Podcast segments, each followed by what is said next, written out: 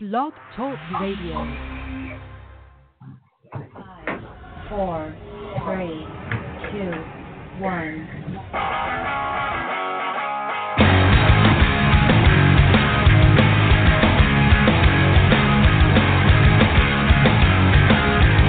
Don't wanna be an American idiot.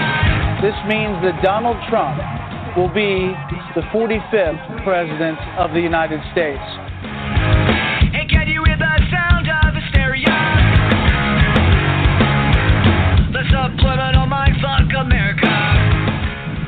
And now it's time for your political menage a trois. Join Lisa O'Brien, Sean Castleberry, and Brad Hicks. They are the American Idiots, and it starts now. Television dreams of tomorrow. Oh, you were finished. Oh, well, allow me to retort. And we are live here on the American Idiot Show. There's still an opening for Michael Carnahan. I am Brad Hicks, joined in studio by Sean Castleberry and the ever opinionated Lisa O'Brien and the ever so opinionated Mr. Perfect himself, Sean again. We have a plethora of uh, topics to talk about tonight. One, the upcoming train wreck that will be the State of the Union address. I love Donald Trump. the Union. But it scares me. It really scares me the fact that they're going to give the guy the platform to speak. So it's probably going to be a bunch of pointing fingers and stuff that a kindergartner would do uh, in class with one of his buddies or whatnot. Also going to talk about the Trump administration's passing of a rule to force all waiters and waitresses to turn in their tips to employers. Also on the docket, as Mike has so eloquently posted on our show page, we will discuss the pastor who is accused of assaulting a teen getting a standing ovation from his church. They gave him the standing O. That is amazing. And uh, Cleveland Indians going to remove the controversial Chief Wahoo logo from all uniforms. All this and a whole lot more will be coming your way this week on the American Idiot Show. Thank you to uh, Michael for so gratefully I'm typing that in. I'm a fucking great hype man. Anyway, dude, sit back in the booth, shut the glass, and look at your phone. That's what you do best. Sean, Lisa, how you doing? Doing great. How are you? Oh, I'm doing fine. I'm trying to put Michael back in the hole where he belongs.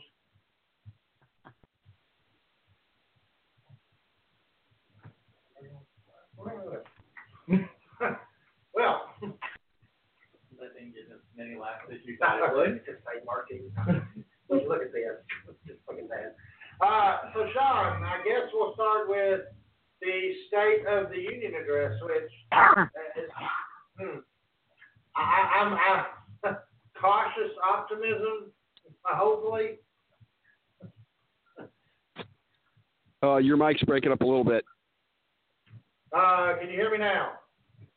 Yes. That is the V is showing. Definitely Verizon. Sorry, I love that commercial. Have you seen that commercial, Sean? No, I don't believe so.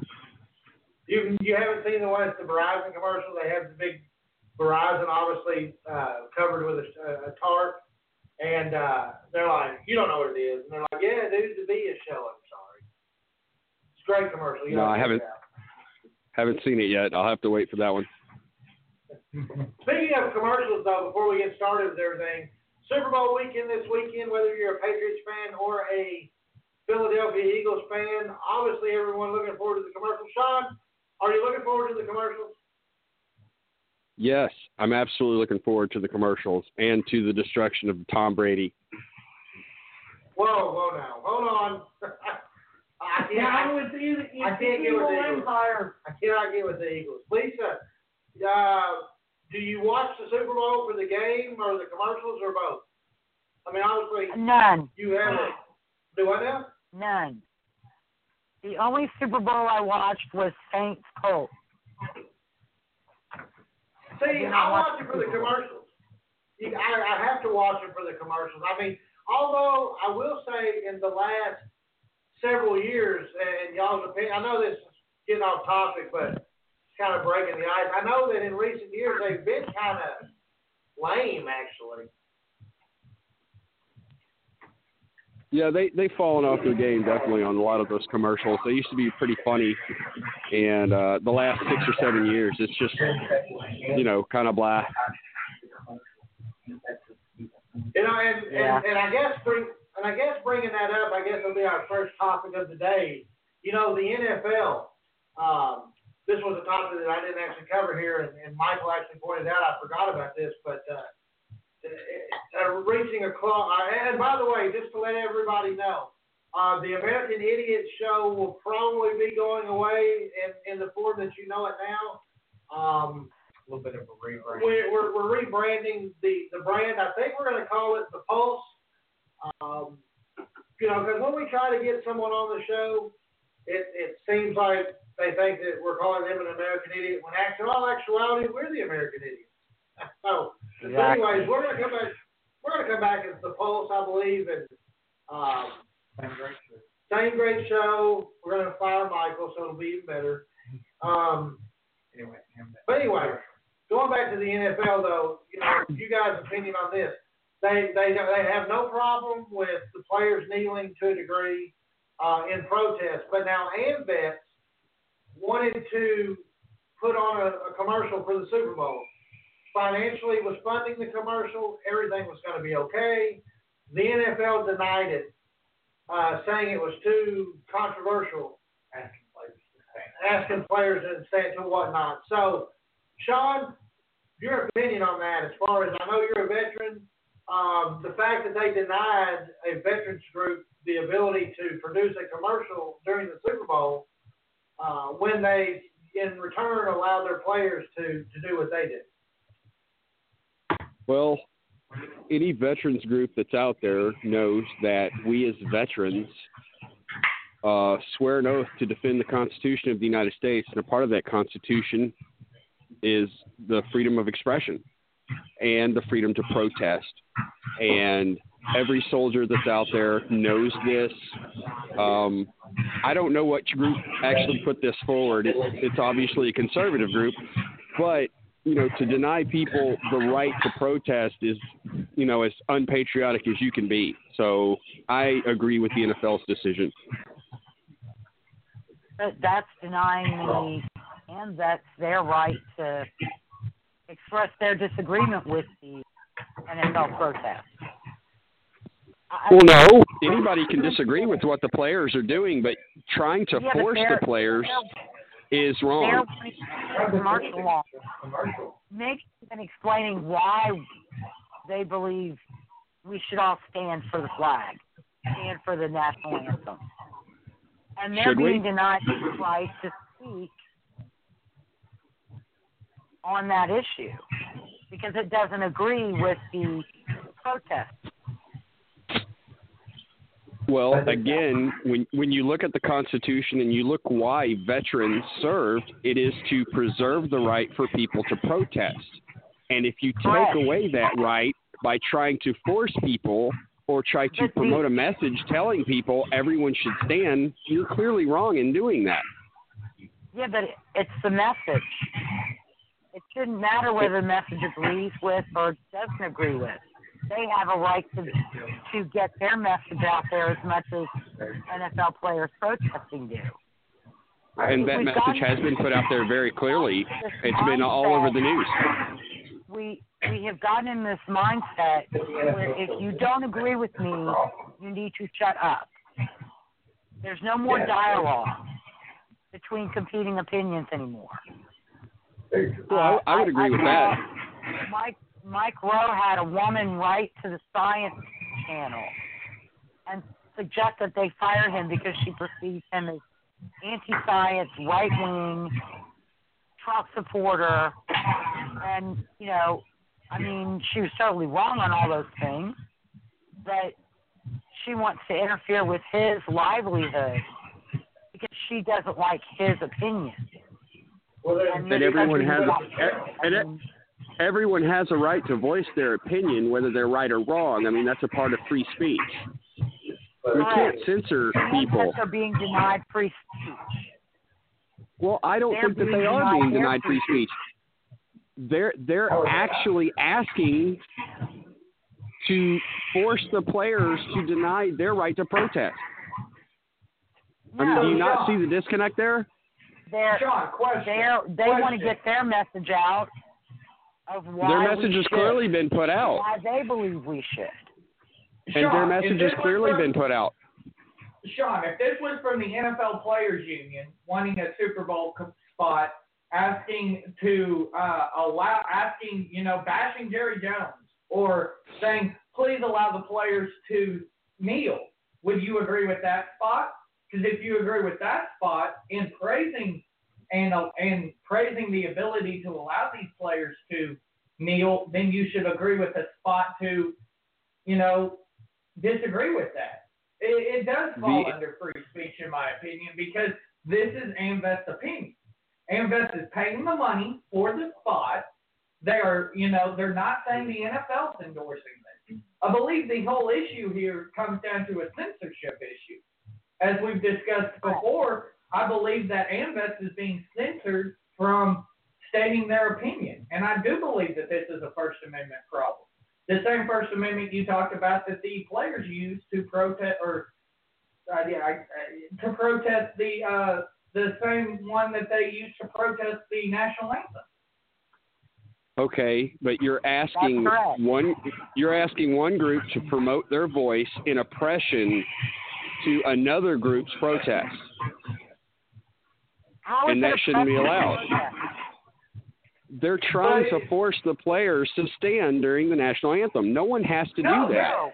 AMVETS not doesn't. for- has no power in the NFL, Sean. AMVETS has no power in the NFL. They're asking them to kindly stand. That's all this ad can do. They can't force. Roger Goodell is not a member of AMVETS.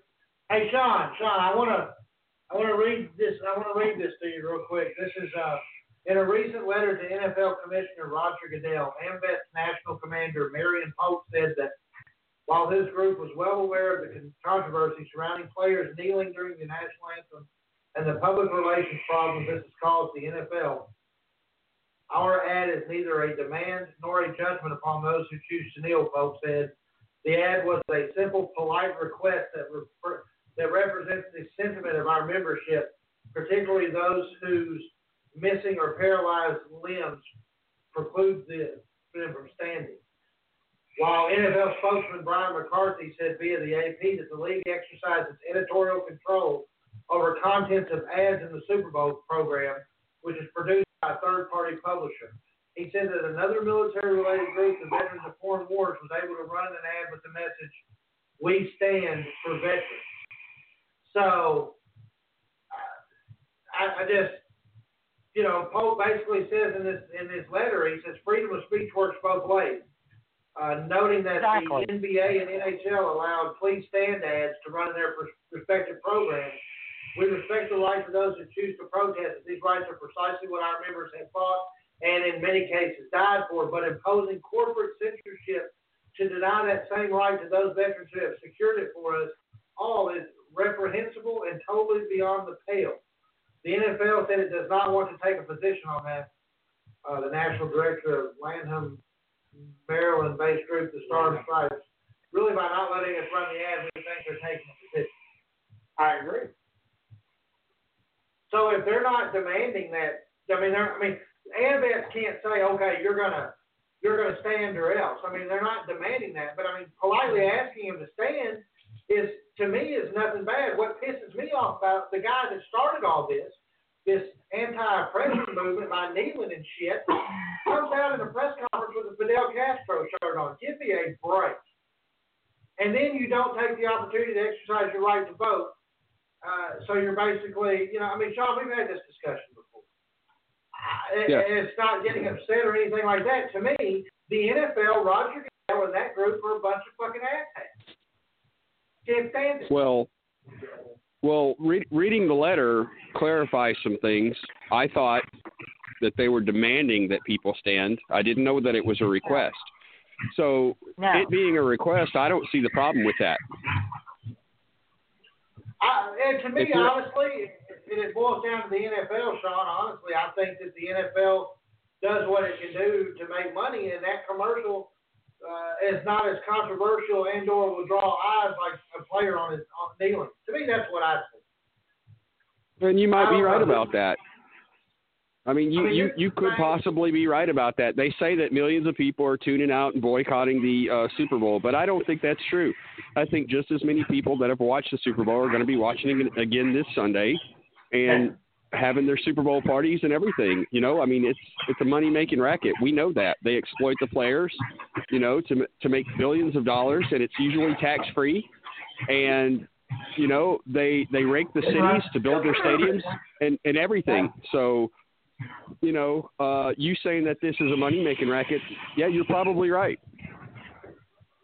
I mean, you just look at the way the NFL is run, and I mean, I enjoy the NFL for what it is. And then, uh, in, in all honesty, I was, I'm actually curious to see what uh, 2020 holds. As Vince McMahon has uh, announced that the XFL will be coming back, and that was the platform he based that league on was the anti-political movement. None of that, just pure football. So I'd be curious, but. Um, I, I just don't know. I mean, like, I don't see. Uh, they, I don't think that AMVETS can demand that they're that you stand anyway. Like, I mean, the commercial, but like you know, reading that letter, I think the NFL made a, uh, a huge error by not letting that go. Um, you know, me personally, I don't Well, pay attention. Like, like I noticed. Like, here, here here's the, here's the thought I would like to get from both of y'all is. I, I'm a huge 49ers fan. I was watching the game uh, middle of the season, and the commentators made the, the, the comment that they they showed, of course, the national anthem. Well, they said, well, we're not going to highlight any of the any of the kneeling. We're going to stick. But as soon as they came back from commercial break, the first thing they did was they panned the sideline during the national anthem and obviously focused on those players who were on their knees during the national anthem. So to me, you know, this is another ploy by the media to draw attention to something that, uh, you know, I, we all know that in the media, ratings are what drives the drives everything, and that right now, unfortunately, is the narrative in the media is dirty laundry all the time. It's been that way forever. No, I would agree Well, with that. uh, when when I was growing up, uh, we had a friend who visited from England. We went to a Saints exhibition game, and she was looking around as we all stood for the national anthem. She couldn't understand it. They don't do that save the Queen. What are y'all doing over there? Uh, but I was always taught we're standing in respect for those who have fought and no longer.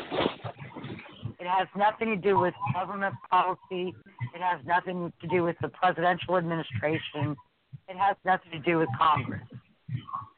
It has nothing to do with the laws and the rules and the uh, uh, in the United States at that time. It's for the symbol of our country. And so I've always thought that kneeling during the anthem is not really protesting what it's meant to protest. Right. I, the and at least I has nothing with to do with racial equality or or it's not going to change any ills that you perceive. Well, the only thing that Uh, brings about again- change in this country is protest. Or, you know, I think it brings.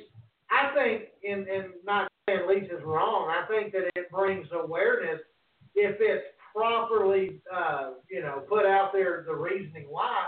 And, and I think that's where uh, that's where I have to question those that buy into that message to a degree and didn't really say anything except to idolize Colin Kaepernick.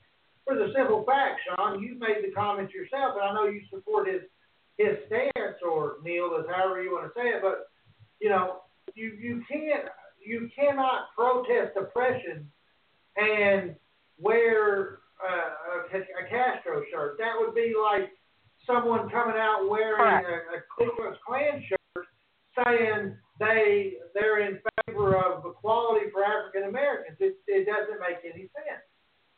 Well, his Correct. political statement for wearing the Castro shirt, i- if you will, uh, was all about the fact that Castro stood against the American government for over 50 years and was never defeated. He never left power. The American government failed to remove him, and so that was that was a part of his political statement is that he's going to stand in you know against the oppression of the system against African Americans.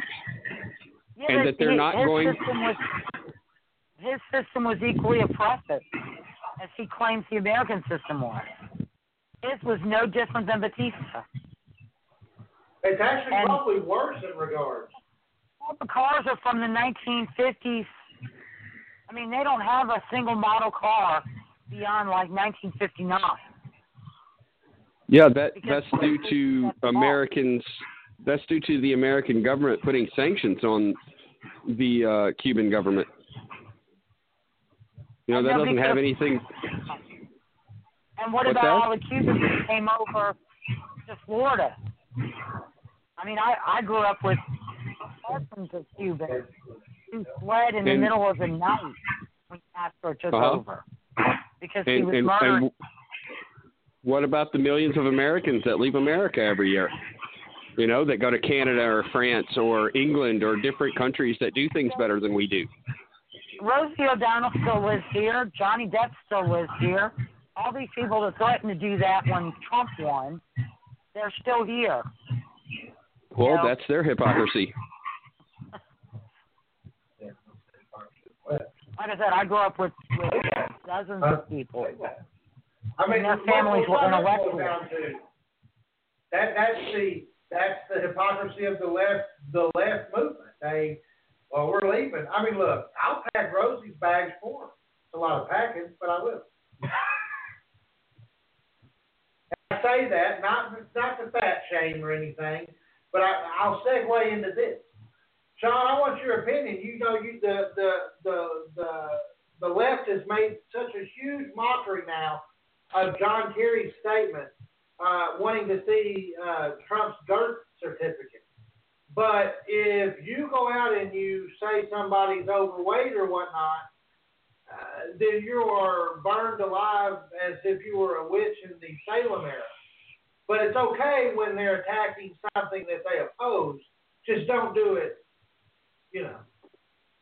Don't do it like Well- and mean it. You be funny about it. It's okay. It's complete bullshit. Well, be, well, being somebody that leans more to the left than most of you, um, I can see uh, the perspective of where you're coming from. That there's a lot of hypocrisy in the left. Uh, take Dr. Laura Schlesinger for example. When she did a television show, the left attacked her. They they called her ugly. They said that she was a horrific looking woman. Uh, it, it it had nothing to do with her substance or, or or you know what she was communicating on her show. It had everything to do with her appearance, and that is a hypocrisy of the left that they do that. Um, it's an unfortunate truth, but it's not the entirety of the left. Not all leftists think that way. You know, a lot of people have been attacking uh, Governor Governor Huckabee's daughter. You know, for her appearance. You know, being being the uh, press secretary. You know, that's another great example. That you know, why are you attacking her for her appearance if you don't find her attractive or you think that she's overweight or anything? You should attack her for the substance of the you know the content that she's putting out there. And you know that is a job that I will honestly say I do not uh, envy in the slightest bit. Like I wouldn't want to. It doesn't matter who the president is. I really do not want to be the the her. I mean I don't want her job. To hell with that. Especially in this. Like look, I don't have an issue with Donald Trump. I really don't. Other than he needs to shut up. And it, it, it just it's like I don't know. It's like listening to a twelve year old talk. Like if he would just stick to doing his job and somebody ban him from Twitter, like keep him off Twitter and like heavily sedate him to where he just not, has no choice but to read from like a speech sheet that someone with intelligence writes, that would be great. Because like this whole State of the Union address tomorrow, I'm just not. I don't know. I'm gonna watch it. I haven't watched a lot of them, but I'm definitely gonna watch this one. one of the one of the problems with Donald Trump is he is a man who has his own mind. So for anyone to handle him, they would need a stun belt. And every time he starts to cross the line, they would have to shock him.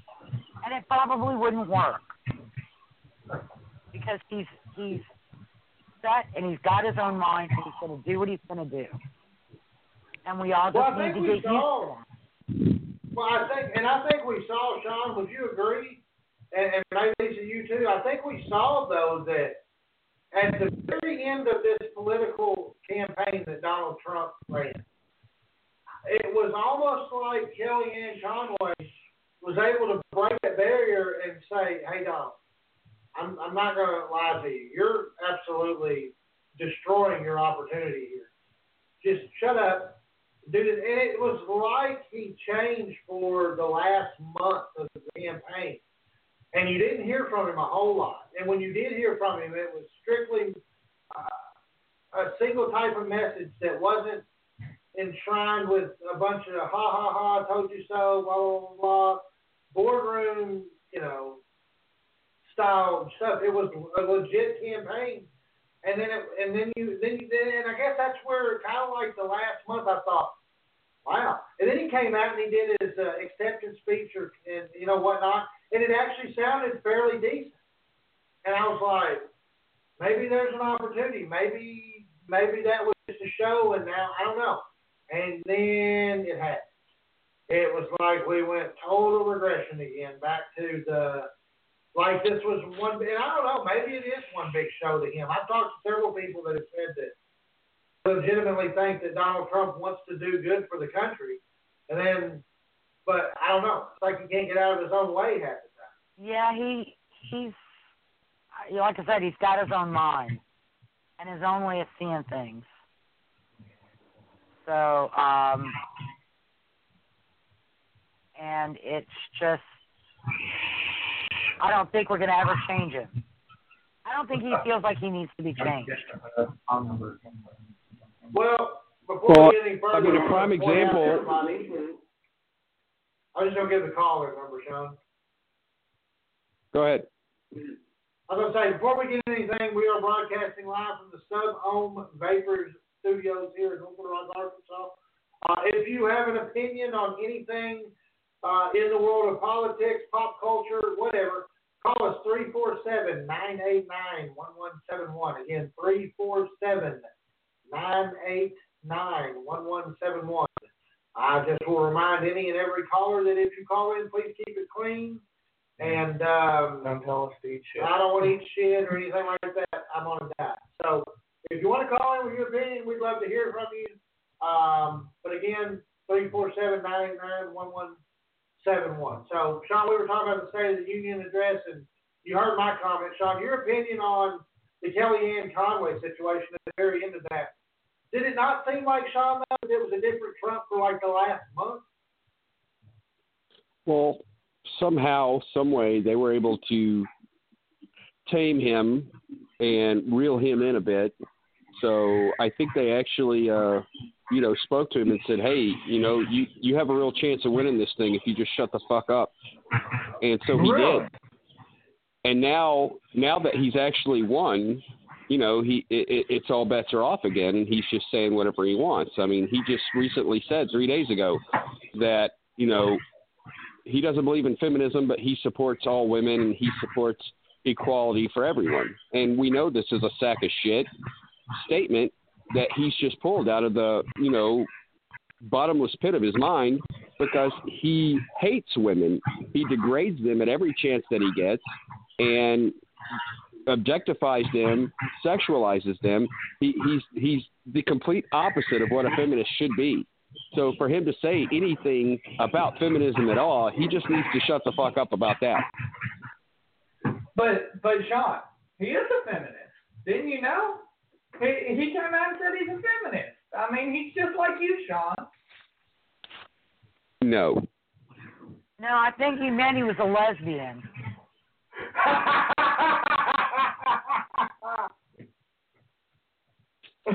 So now he's a trans. You're saying he's a trans woman now.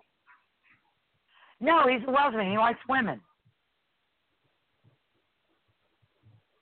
Okay, so that doesn't make sense. He's just a heterosexual male, or he's a trans woman lesbian. I'm sorry. The Oh, joke my from a movie that I saw. It Uh, was a joke, uh, Sean. a Ben Affleck I know. I know it was a joke. Okay. Uh, well, this has gone off the rails. well, did anybody else watch the Pegasus World Cup over the weekend? I actually did not. Uh, I was actually doing that thing they call work over the weekend, so I was. Oh my God. Oh. I will say congratulations to Gun Runner though for what appeared to be a, a well-run trip around the. I mean, I don't know. That's uh, a thing that. Uh, speaking of that, we on Mike and Mike at night on Wednesday nights at eight o'clock Central Standard Time. They will talk everything sports related as we get closer closer to the what I consider Sean. I, I, I, yeah, I don't know if you follow it or not, but uh, the Triple Crown uh, is starting to take shape. Um, horse racing is in prime now, and, and so you know, as Lisa was alluding to, you had the the big race over the weekend. I guess that would be what they consider a preparatory race for the Triple Crown. No, actually, no. The Pegasus World Cup is a new race. Uh, the first running was last year. This was the second. It is the richest horse race in the world. Horse. Uh, Sixteen million dollar purse. Golly, good. Cool. Uh, Can I run it? The winner gets seven million. Okay, So Sean, that makes need to get Gun Runner shape. the We need to learn how to second run. richest race horse. We need a horse Pardon? suit, Sean. we can, we can we can all three get in a big horse suit, and Michael can like be the jockey. We just really have to learn how to move really fast. Sean, I'm thinking it would work. I, I Nice. do. I do not think we could pass for a thoroughbred under. I mean, even on LSD, I don't think anybody would mistake us for a thoroughbred. I think one thing that three fourths of us can agree is Sean's got to be the ass. Oh yeah, definitely. No. definitely. but see, that's the thing. Sean's got that that that perfect hair, so they would instantly think, man, this is like a. Hey, I'm the actual girl. I've got the mane. Sorry to Yeah, disagree with you, think- but I'm the I'm the prettiest one here. Oh. Sean does have like perfect. What is the deal? My bad. Sean's got like awesome hair. I mean, at least I'm telling you right now, it doesn't move. It it doesn't. Like he literally could be standing in the eye of a hurricane and walk through it and walk to the other side in 400 mile an hour wind, and the hurricane's just going to dissipate because it's pissed off we can't move its hair. This is true. Oh wow. I do have and great now hair.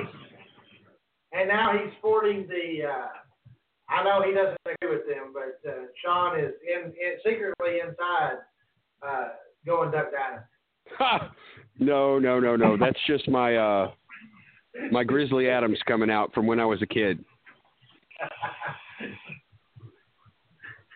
Next thing you know, Sean will be making duck calls and swatting mosquitoes. In Louisiana. In Lisa's Yeah. home state of It's gonna be Lisa's neighbor making duck calls. Oh cool. would, would he be Uncle Sean carrying a glass of tea around? I don't know. I, I mean, the last time. Now I remember Sean. Do you remember the show we did? We did a Nelson uh, Mandela show. I think it was right after his passing, was it not, Sean? I believe so.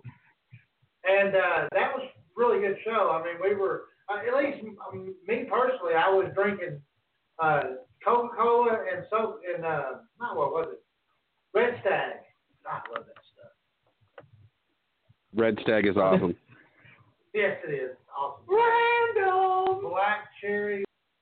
I need a random button. I need a random button over here in the producers booth. Oh yes, remember And the uh, Blackfish? Dynasty's in Mon- is in uh, Monroe, I think, which is not near us. Darn. It's not near New Orleans. We had Sean's retirement plan all planned out. Don, I I had your retirement set up. I'm sorry, it didn't work out. Step two, we'll have We'll have to go. So, Sean, let me ask you this. I, this is the first time I've heard about it, honestly. I'm, I'm hiding under a rock, honestly, but, uh, the story of the Trump administration passing a rule to force all waiters and waitresses to turn in tips to the employers. Well, you know, as you guys know, I uh, I did a stint in the restaurant industry as a manager, and I've worked side by side with these hardworking people that, you know, live on tips. And this administration wants to take that ability away so that they pull all the tips together and spread them out equally among everyone there. And unfortunately, I don't agree with that because these people live on their tips, and some of the people work a lot harder than other people, and the other people don't deserve it if they don't pull their weight.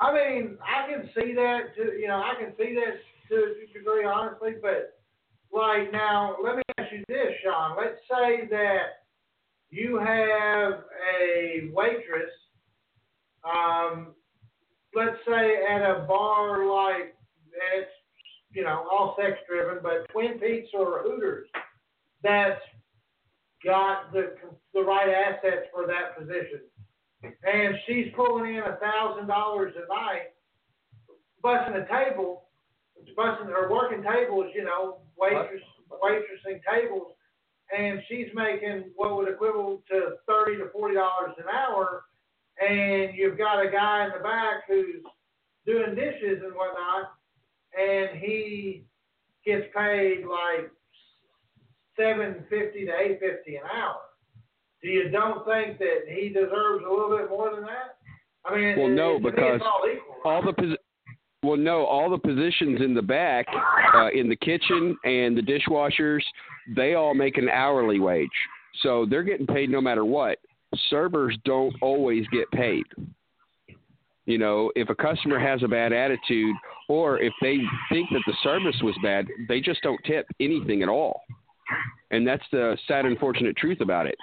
That dishwasher or that cook that's in the back, they're going to get paid no matter what. And that's not fair to the servers if you actually think about it. The servers should actually be making an hourly wage that's a livable wage. And then they should be able to get tips on top of that if they do. So Well, if, now- if let's let's say that it was universal across the board. Let's say like, for example, at certain places here, everybody's paid an hourly wage, and it far surpasses the minimum wage. Um, I say far surpasses. It's it's higher than minimum wage by several dollars. Um, now they do a, a tip sharing pro- program at the at the snack facility there.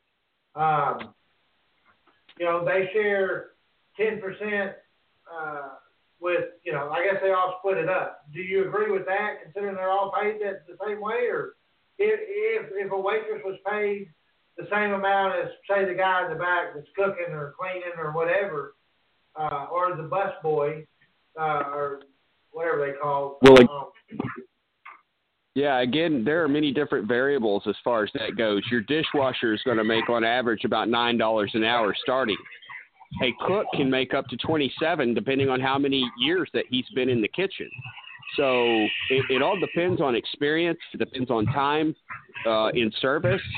Uh, what these other people make that are in the back. Again, they get a guaranteed paycheck.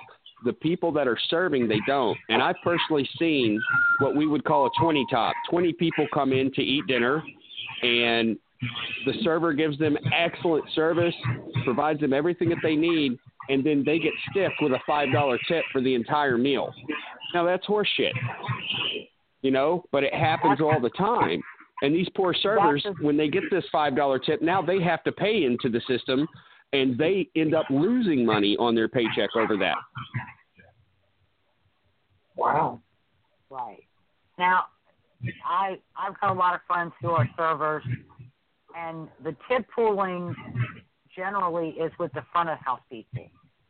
So the bar. Yeah, the tip pooling goes to the bar. out- The tip uh, tips out the bus boys, the hostess, you know, whatever. Uh, one of their tr- one of the things they are trying to do is institute a tip pooling for all staff in the restaurant, and some restaurants have implemented that as an incentive. The one thing Department of Labor does need is wage raise that minimum wage across the board to seven twenty five because restaurants set a rate on minimum wage for servers. If It's like earn two thirty one, isn't it? two thirteen an hour. Yeah, but servers here in bring our to- the tips but servers across the nation make less than two dollars an hour. Well, that that those servers need to take it up with the Department of Labor. Well, I mean, these are the contracts that they sign. I mean, this happens all across the restaurant industry. Most servers get, you know, less than or just con- over two dollars an hour. Sean, you cannot contract. You cannot make a contract that is against the law and enforce it. So if, if you go to work for, uh, you know, Tilted Kilt, and they make you sign a contract that says I agree for y'all to pay me a dollar fifteen an hour, you can take that Uh-huh. contract to the Department of Labor and say Yeah. they're only paying a dollar fifteen an hour, and let the Department of Labor come down on them. It never it never happens. Okay, servers go to restaurants happens all over the country. people don't- understand that that's what they can do. I've worked for a law firm that got into serious trouble over overtime because Okay. a former employee went to the Department of Labor after being discharged Uh huh. and had documented how much overtime she had worked that she had never been paid for. All right. But Because she was the restaurant is the restaurant industry is completely different though. Well- Servers get paid like two Yeah, but twenty five. Department, The Department, of of Labor doesn't care about oversees- servers though. the Department of Labor oversees industry, whether it's administrative, whether it's service, whether it's hotel, whether it's Uh huh. uh. If the wage and hour policies are a federal and or state law, your state Uh-huh. Department of Labor or your federal Department of Labor can and will enforce it and bring them back up to where they ought to be. Okay. So in the restaurant industry, nationwide from New York to Hawaii, even in Alaska, okay, restaurants are required to only pay like two two twenty four an hour because they get tips. They do not have to pay minimum wage. And when someone comes on board to one of these restaurants, they sign the paperwork saying that they understand that. Again, in California and Alaska, state lawmakers have actually uh, changed the law, and now restaurants have to pay a higher tip minimum wage of seven twenty-five or more. Again, a restaurant can write a contract and say whatever it wants to say, but if the contract violates the law, either in the state or federal law, Uh huh. it's unenforceable. But you're talking about two states that have done that. The rest of the 48 states haven't done that, Again. and so server so servers make two something an hour, and there's nothing they can do about it. We're talking about a situation where workers are being made to sign contracts that are illegal, and I'm talking about if that is the case, they need to take those contracts to their state or federal Department of Labor, and I promise you, No, it doesn't happen. Anybody that gets hired by any company has to sign paperwork to get aboard that company. You agree to their terms. That is a legal binding contract. And no no labor department out there is going after these people for this. Well, if it's not being reported to the Labor Department, they're not. The Labor Department is not all seeing and all knowing. Well, well, have So you, go to them so, to so you're telling me that the labor department has ignored this issue for 40 years, knowing that it happens No, Sean. because it's general knowledge. Again, Lisa, if I could, I just to can I, go, can I, somebody report it to the labor department. If nobody, rep- it's kind of like if you come home and your house is broken into, and you don't call 911 and report it, the police are not ignoring a crime committed against This is an industry standard. Sean, Sean, Sean, though. Let me, can I, Yeah. if, I, if, if I can, real quick, clarify something on this, this, this broad statement of the of the rule to enforce the tip, and this may bring a little clarity to the situation. I'm reading an article here in Newsweek, dot, you know, Newsweek.com, and it says the administration's proposal would allow restaurant owners who paid their wait staff as little as seven twenty-five an hour to collect all the tips left by patrons and do whatever they want with them, regardless of what the diners intended. So apparently, it's basically saying that the it. I don't think that that would oppose anybody making under seven twenty-five. I believe they still would have the entitlement to their tips if I'm reading this. If if that if I read that Correct. correctly or understood it as I read it. So, Sean, I think that if you make the two dollars or something, I don't think you're even in the worrying about that. I think that it's for those who pay, like you said, the the the seven twenty five or higher. Make close Yeah. to minimum wage. And I I worked Well- for a guy well, who owned a restaurant, and uh, you know we did the payroll and we reported the payroll to the federal and state government, just the way everybody you know every any business would, and uh, so you know there is somebody overseeing, but again it. If nobody, if everybody thinks they're not going to do anything and doesn't go to the Department of Labor, then of course the Department of Labor isn't going to do anything. But if you go to the Department of Labor and give them a chance, because TGI Fridays just had a big, uh, a, an agreement to pay $19.1 million over their tip sharing policy. So I think what the Trump administration's doing, and and and, and the way it's read, you know, and that's the way it's presented. A lot of the like the article that I read in there, and this is kind of what me and you, Sean, were kind of talking about to a degree. Um, let me pause that before it starts playing. Uh, it says Trump wants you to tip restaurant owners, not servers. Very misleading title when it doesn't reflect that you know, Sean, you said something about they weren't getting paid anything, but if it says as little as so if they're making under that seven dollars and twenty five cents an hour mark, which is what you said, you know, if they're making they're guaranteed that minimum wage guarantee. If they're making under that, then they still have the right to their tips. See, the article doesn't put that out there, and so does that change anything at all, Sean? The fact that that, that Well, is in there. And, Well, if it does if it doesn't affect people making that that minimum of two whatever an hour, then that's fine because some of these servers make sixty seventy thousand a year because they hustle and they do a really good job, you know, taking care of their guests. And you know, the unfortunate truth that the Trump administration would try to take anybody's tips away from them, I think that's just it's preposterous. Because if this takes place at all these other restaurants, eventually it will go through the entire industry, and they'll end up taking everybody's tips, and that's just wrong because nobody can live off of that.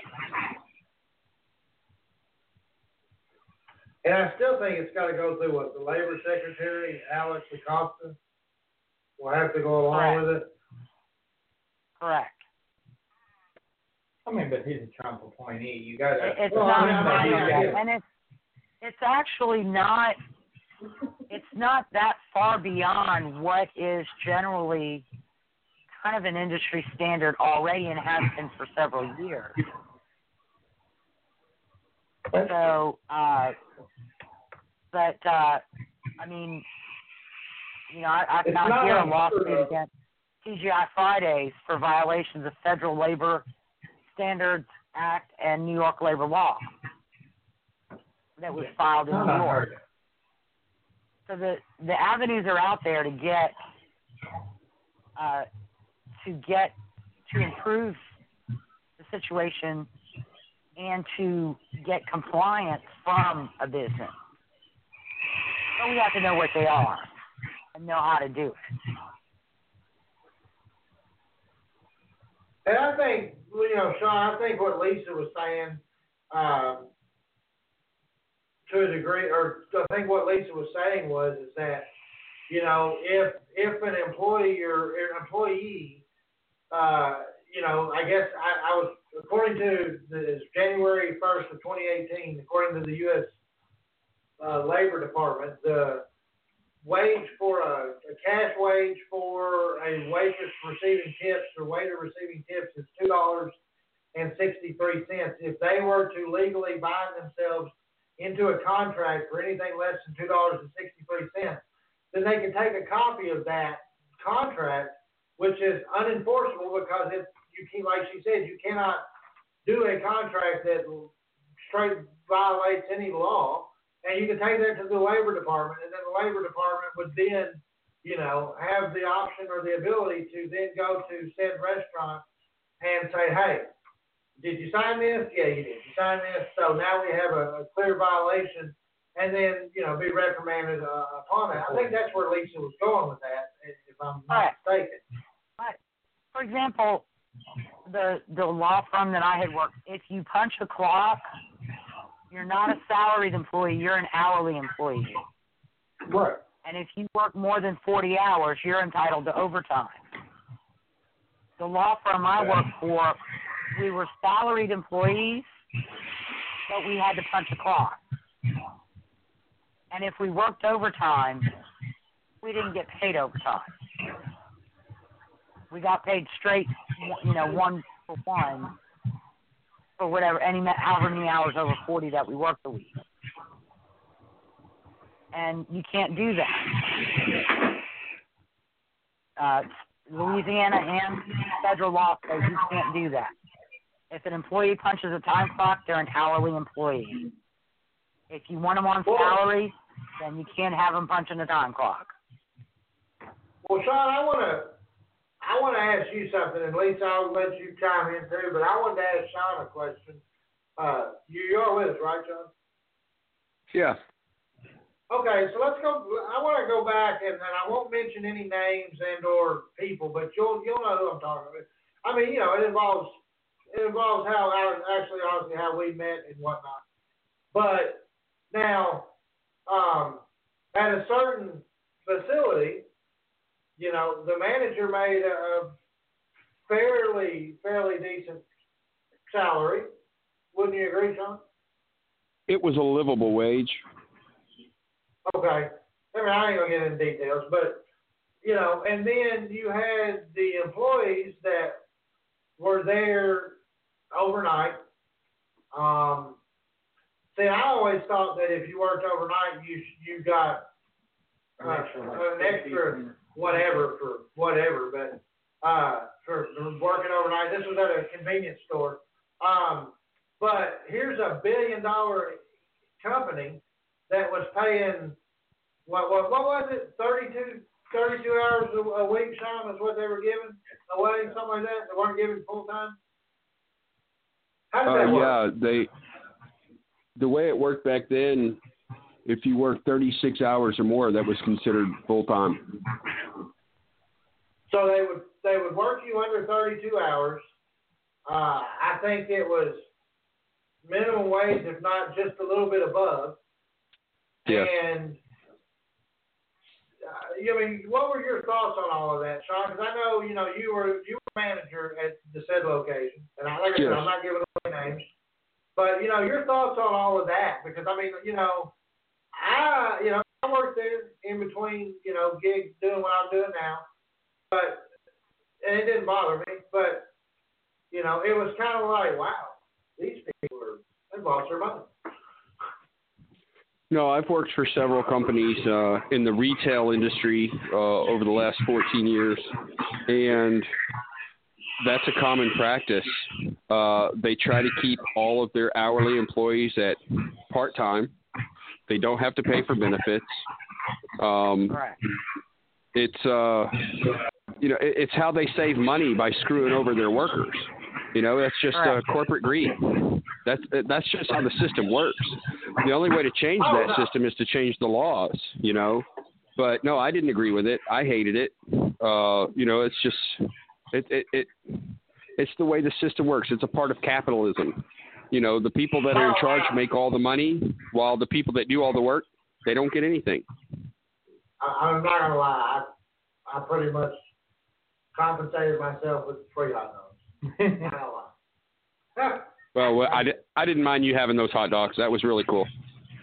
but uh, They uh, were well past the throwout time. speaking they? uh, speaking of the uh, yes, they were they were unservable to the customer. so therefore, me, aka the human garbage disposal, those I chicken, took care of it. those chicken. Uh, Those taquitos, I yeah. took care of those. I took that bullet for the team, Sean. It's all good. but uh, you know, that's kind of like the Walmart story. Yes, Walmart has advanced their uh, employees to eleven dollars an hour. On the flip side, they have closed down a ton of Sam's Clubs and cut Pretty much aren't fifteen hiring thousand at all jobs. anymore. So, and they and then there's a hiring freeze, I'm sure. But uh, it has been an hour into the show. We've still got plenty to talk about on the docket, as Michael would call it. But we're going to throw it to a quick commercial break. You're listening to the last episode of the American Idiot Show. uh, before we transition to the new brand, we'll be back in just a moment here on Talk Radio 49. Are you looking for the best deals for your vaping needs and accessories? Then check out the guys at Sub Ohm Vapors. With daily specials on a wide selection of mods and juices, they will surely become your one stop shop.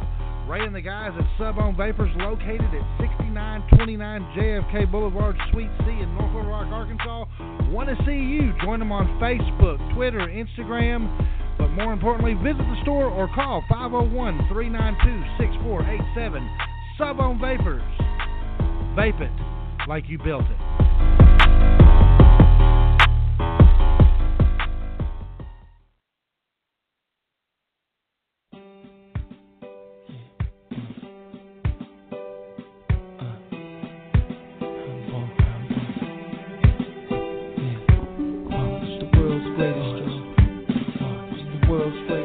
Staying up to date with Talk Radio 49 has never been any easier. Go to Facebook, look up Talk Radio 49. If there's a particular show that you were interested in, check it out. American Idiots Podcast, Behind the Curtain, and many more. Also, hit us up on Twitter. That's Talk Radio underscore 49 on Twitter. Again, staying connected, it's all up to you. It's social media and Talk Radio 49 working to keep you connected.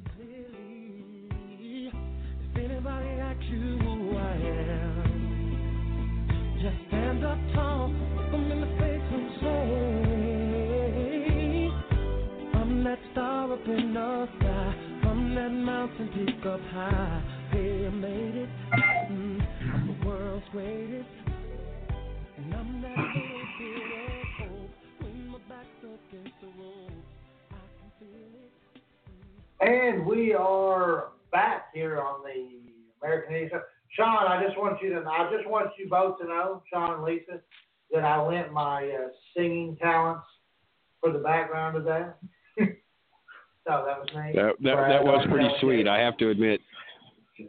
That was right before I peed on everybody. sorry. R. Kelly rep? I'm, it's R. Kelly reference. I'm sorry. The best, the best skit ever was uh, Sean. I know you gotta love some Dave Chappelle, but that was the best one he ever did. Was the whole R. Kelly dressed up. I'm gonna piss on you. I love Chappelle. Yeah, Chappelle's pretty awesome. Black white supremacist is pretty hilarious too. Yeah, the the whole. I mean, the way he puts stuff. Sean, uh, here's one that I don't I know that you're gonna be in, that you'll have a not that there's a single topic that Sean doesn't have an opinion on, um, but We could ask Sean what's for lunch Yeah. and he'd have an opinion. yeah, Sean would have an opinion on what he had for lunch should we ask him that. But we're not asking Sean. so, but apparently there was a pastor, and this is a story I haven't even heard of, who was accused of assaulting a teen, Sexually. sexually assaulting a teenager, and he got like a standing ovation from his church. Like I like I can only imagine from the way that this is written that like did they do the wave or something? I mean, you No. say it's No, what what actually happened was the the this happened about 20 years ago. He was a youth minister at the time, and he sexually assaulted one of the young girls that was in his class that he was teaching. He came forward to his church again after she outed him and apologized to the church, asked for God's forgiveness and everything like that, and received a standing ovation from all of the congregation of his church. Well, I mean, and especially though, that seems completely asinine compared to, uh, or when you look at what happened over the past what two weeks with the trial for the uh, Olympic doctor and the, uh, and he also works with the Michigan State athletic program, and what happened with Yeah. him. I mean, completely unacceptable. I mean, I realize, you know, yeah, he asked for God's forgiveness, so on and so forth, but no, this should still. I, I mean, Sean, I'm not too familiar with this situation, and I actually looked up to get his picture. Uh, I guess he wrote some books and things of that nature. But I, I mean, this is something. Is this gentleman being looked at for possible criminal charges? Uh, not at this time, no. Is He's there taken a leave of absence? he he's taken a leave of absence from the church, but again, you know, getting the standing ovation, there's just a disgusting act by this congregation. They should have never have done that. It it was in poor taste. I don't think it it wasn't it wasn't applauding what he did, it was applauding him you know, admitting and seeking forgiveness. And it was taste. Well, yeah. Uh, yes, and I get that. I get that they were applauding him that he came forward uh, and he admitted his wrongdoing. He asked for forgiveness. But again, if that woman hadn't come forward and outed him as a sexual predator, you know, that assaulted her, he he never would have said a word. So, you know, it's just ridiculous that they did that to begin with. One of the articles I read said it was a boy. No, it was a young woman. Okay, that's what I thought. I mean, this is a this has become an epidemic in, in America, though. I mean, you look at uh, notable program. Well, the big one. It's a sports related deal, but it involved. uh, Sean, I was going to ask you this too, going into something of this nature. Uh, you know, we had the big Penn State uh, episode with uh, Jerry Sandusky and and the countless members of you know, uh, boys and whatnot that were victimized by him, and now all of a sudden you're seeing this huge scandal breaking out in the Big Ten over at Michigan State, uh, involving uh, Coach DiNardo, the football coach, and Tom Izzo, the basketball coach. Dantonio.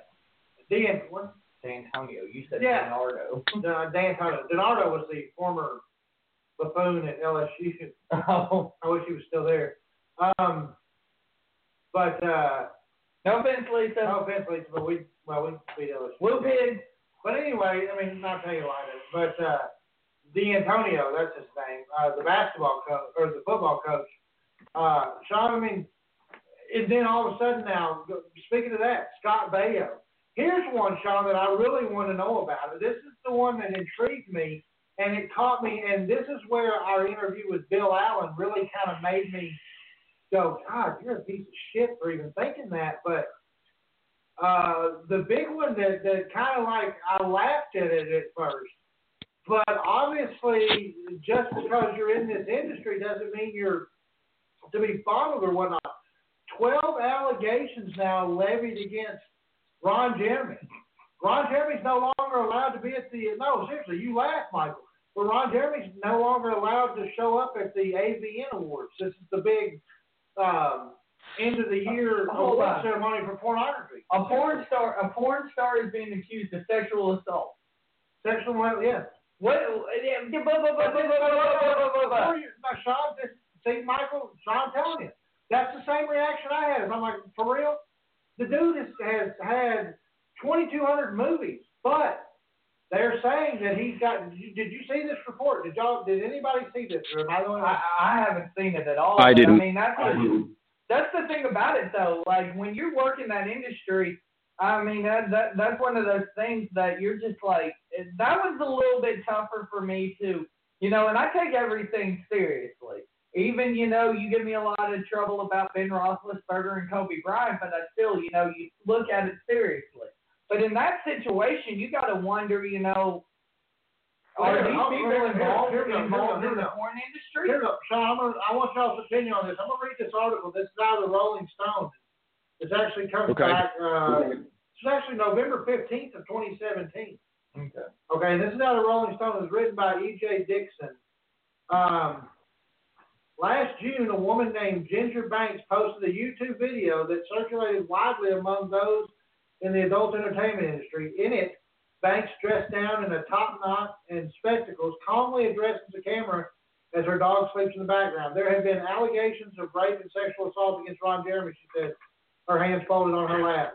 In the 10 minute clip, which amassed more than 50,000 views, she compiles allegations against Jeremy from all corners of the adult industry, internet, including stories of everything from indecent exposure, non consensual digital penetration, and rape.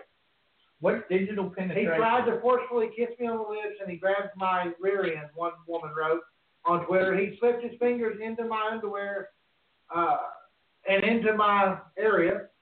Uh, hashtag not okay, another tweeted. A 40 year old porn veteran, Jeremy, 64, did not achieve fame due to his good looks with his questioning No, he stringy didn't. hair and unkempt mustache. He even learned his nickname, the Hedgehog. He immediately achieved notoriety for his stamina as good as perform on command and not, not, and not least of all his prodigious nine and three quarter inch members. I, I, So I'm just saying. I mean, the thing is with Ron, I, ugh. I mean, and this just goes to prove what I was about to say that no industry is safe from the allegations these days. You look at it just over the past week and a half, you saw not to bring it to this industry necessarily, but you look at just the pro wrestling industry. But I mean, Michael, hold on, let me finish. For this reason, Jeremy has a reputation as an elder statesman of porn, a goofy, almost family-friendly totem of an industry that is often dismissed. Yet many women inside the industry claim his presence is far more sinister. Rolling Stone spoke with more than a dozen women, both on and off the record, who made such claims against Jeremy, alleging that the famous porn star violated their boundaries, taking advantage of both his status as a leg- industry legend and their status as ex-sex workers as grounds to flout the basic rules of consent. People expect this from him. If I went and got mad on Twitter, people would say, that's Ron, says adult performer Kendra Sunderland.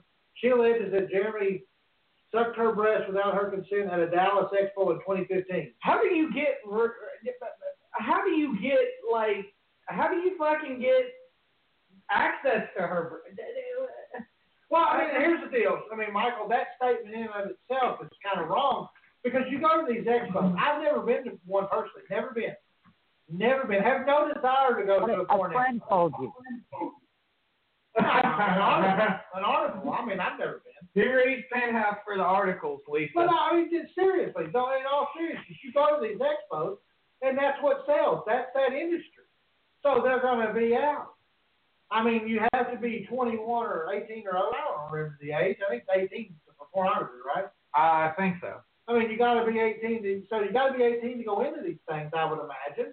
And you know, obviously these these are still human beings. They're still people. They still have rights.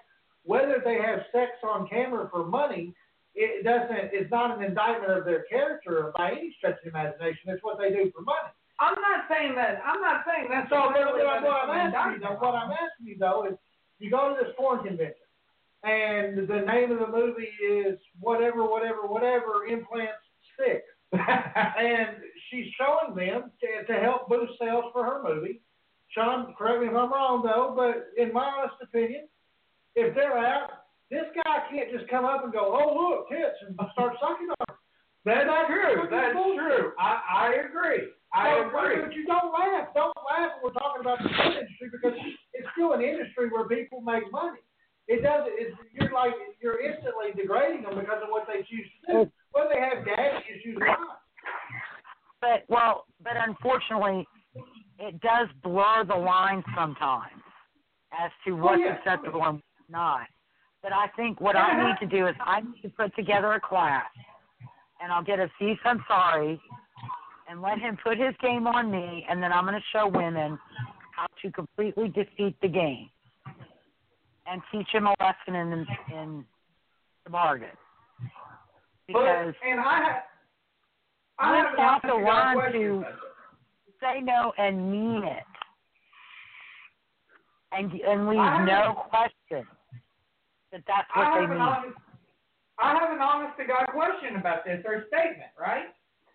So, okay, as many allegations as what we're seeing today in these in this day and age, and yes, if they're true, they're horrendous and terrible, and you know, just like this uh, Olympic and Michigan State doctor, they need to be punished. Completely agree with that statement.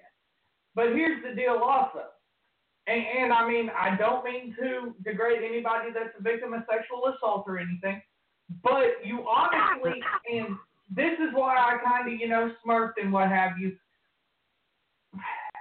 It's not a situation.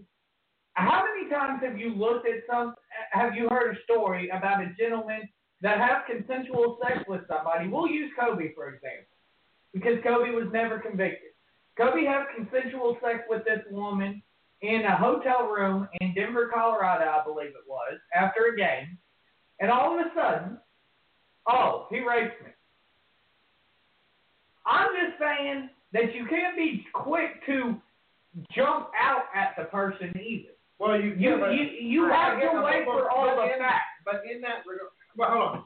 But in the regard of Kobe Bryant, in the regards of Kobe Bryant, now I'm not saying he did what he did. I'm not saying that there aren't gold diggers out there in in today's society. By God, They listen- don't even have to okay, be listen- gold diggers. Listen to the music. I mean, yes, but let's face it.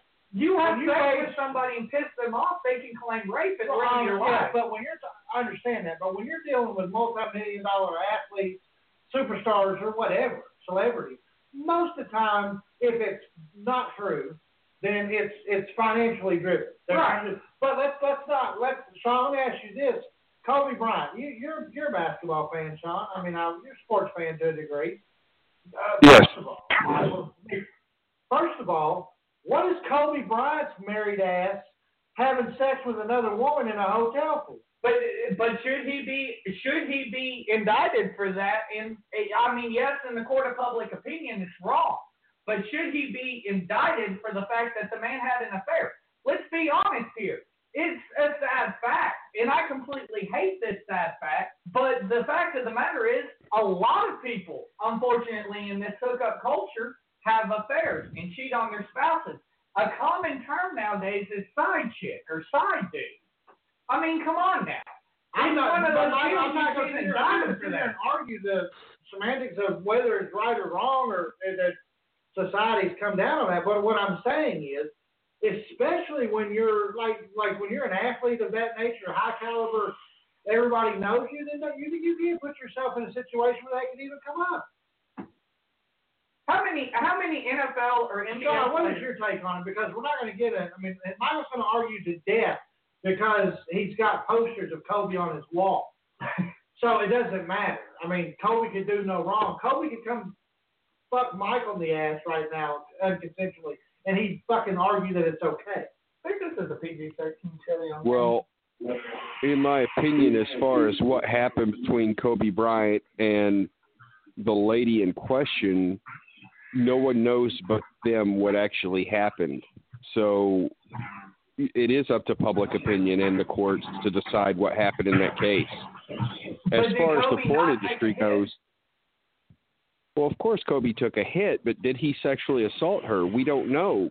We weren't there. We didn't witness what actually happened. Now this woman what- claims that, that that he did, and we shouldn't just refute her claims because she made them because he's rich.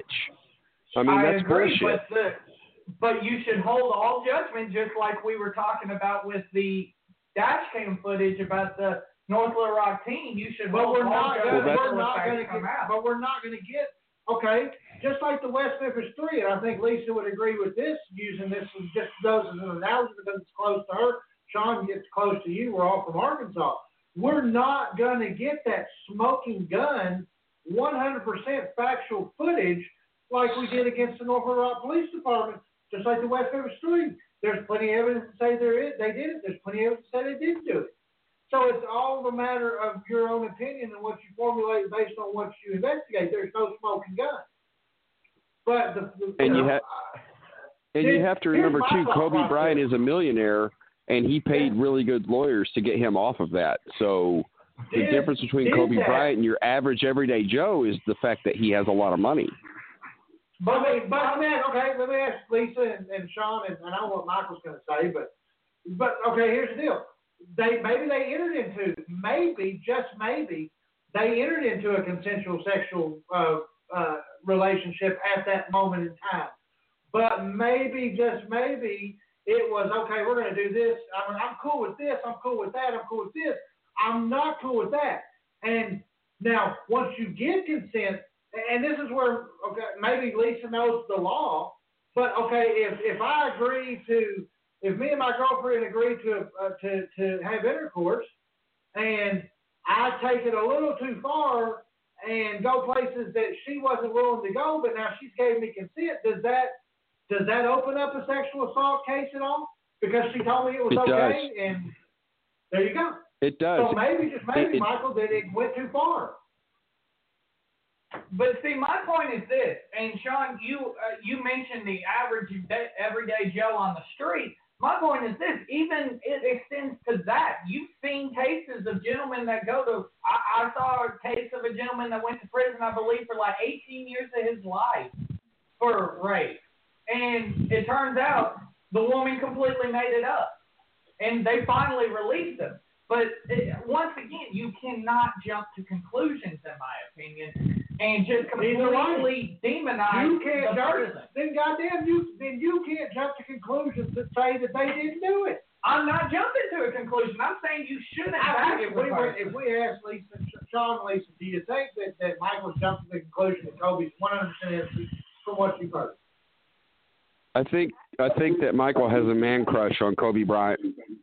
yes, yes, I know. But I mean, going back to the Ron Jeremy thing, and and, and I don't mean to overtalk the, the situation, but to me, like you had the same reaction that I did, and I honestly, guys, I felt really bad about having that going. Porn? I mean, Well, if I could intercede real quick, I, I wanted to say, I mean, as far as the porn industry goes, that's an industry that should just be completely obliterated and destroyed. The exploitation of women, the abuse that women face, you know, when when they do these things, it, it's it, it's abhorrible and it needs to be stopped. You know, today. Uh, we we've made this a norm, and children have access to this on their cell phones nowadays and that's that's where they're learning their sexuality. And what people don't realize that don't look at porn all the time you know it's really abusive. It's really disturbing and and it's extremely degrading to women. And if these women are bringing allegations against Ron Jeremy of all people people shouldn't laugh at that because he probably did do those things because he's in an industry that normalizes such behavior. Well, let me ask you this, Lisa, and, and Sean, you too. You know, you're talking about the accessibility of, of, of porn on the on, on the phone. You can go to a website. Uh, I just just looked this up. Um, I won't say the website out loud just so that people won't have the inclination to go there. If you're going to go there, you'll find it. But you can type in the search bar, Sean, right? I, I just did a Yes. search uh, for blindfolded. There are 10,612 different videos for blindfolded surprise. There's 63,538 videos for blindfolded switch. Now, if you were to click on that, the first video that you get is girlfriend tricked into having sex with another man. Now, to me, is that not illegal?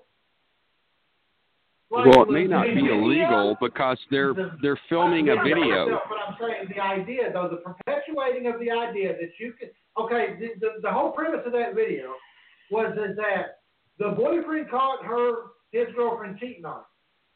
So he he ties her up, he restrains her Have you hands. watched the video? Yes, I've watched the video. He, because, because it's fucking research. it's literally fucking research. So shut up, Michael. For real. Act your age. Um, he literally restrains her via the wrist to the bed or the couch, whatever the hell they're on. he revengefully get, and they, they actually passed a revenge law though. This revenge porn stuff is now illegal, but and that's good. But yeah, that's great. That's awesome. But what I'm saying is, is that this video, what they do is they bound the hands, and you know, and that's Fifty Shades of Grey shit. Yeah. And the women are all over mine. They blindfold them. What's the idea of the billionaire, bro? But if it was a regular dude like me or you, it's fucking charges. Um, but if they they blindfold him, and then he invites some dude over to have sex with her, and then in the in middle of this lifts it up, and she's literally like, stop, stop, stop, and they continue to go. Oh no, there's some So can you not, so like like seriously, is there no law that could be passed like because you have an impressionable 14, 15 year old that watches this and he thinks, holy shit, this is cool, I can do that, and goes out and does it, and now you constituted what would be rape. But that's what you get into when you watch, like, say, wrestling in the '90s, when the parents, Well, when the teacher. Uh, Michael, Go ahead. hey, Michael, Brad, that's actually happening across the country. Kids are watching this stuff on their phones, and they're assaulting young girls all over the country. That's why this industry needs to be put down because children have such easy access to this and they're seeing this degradation of women, this abuse of women, and they think this is normal. And so we have an entire generation of children that are looking at, you know, the depravity of porn as a normal thing, and they're going to, you know, follow suit and do the same things that they've observed that they don't think anything's wrong with because someone was able to make a film and it's legal. But Sean, what I want to ask you is this, and I kind of want to draw because I see the I see the parallels here, and I mean once again those videos fucked up, completely fucked up.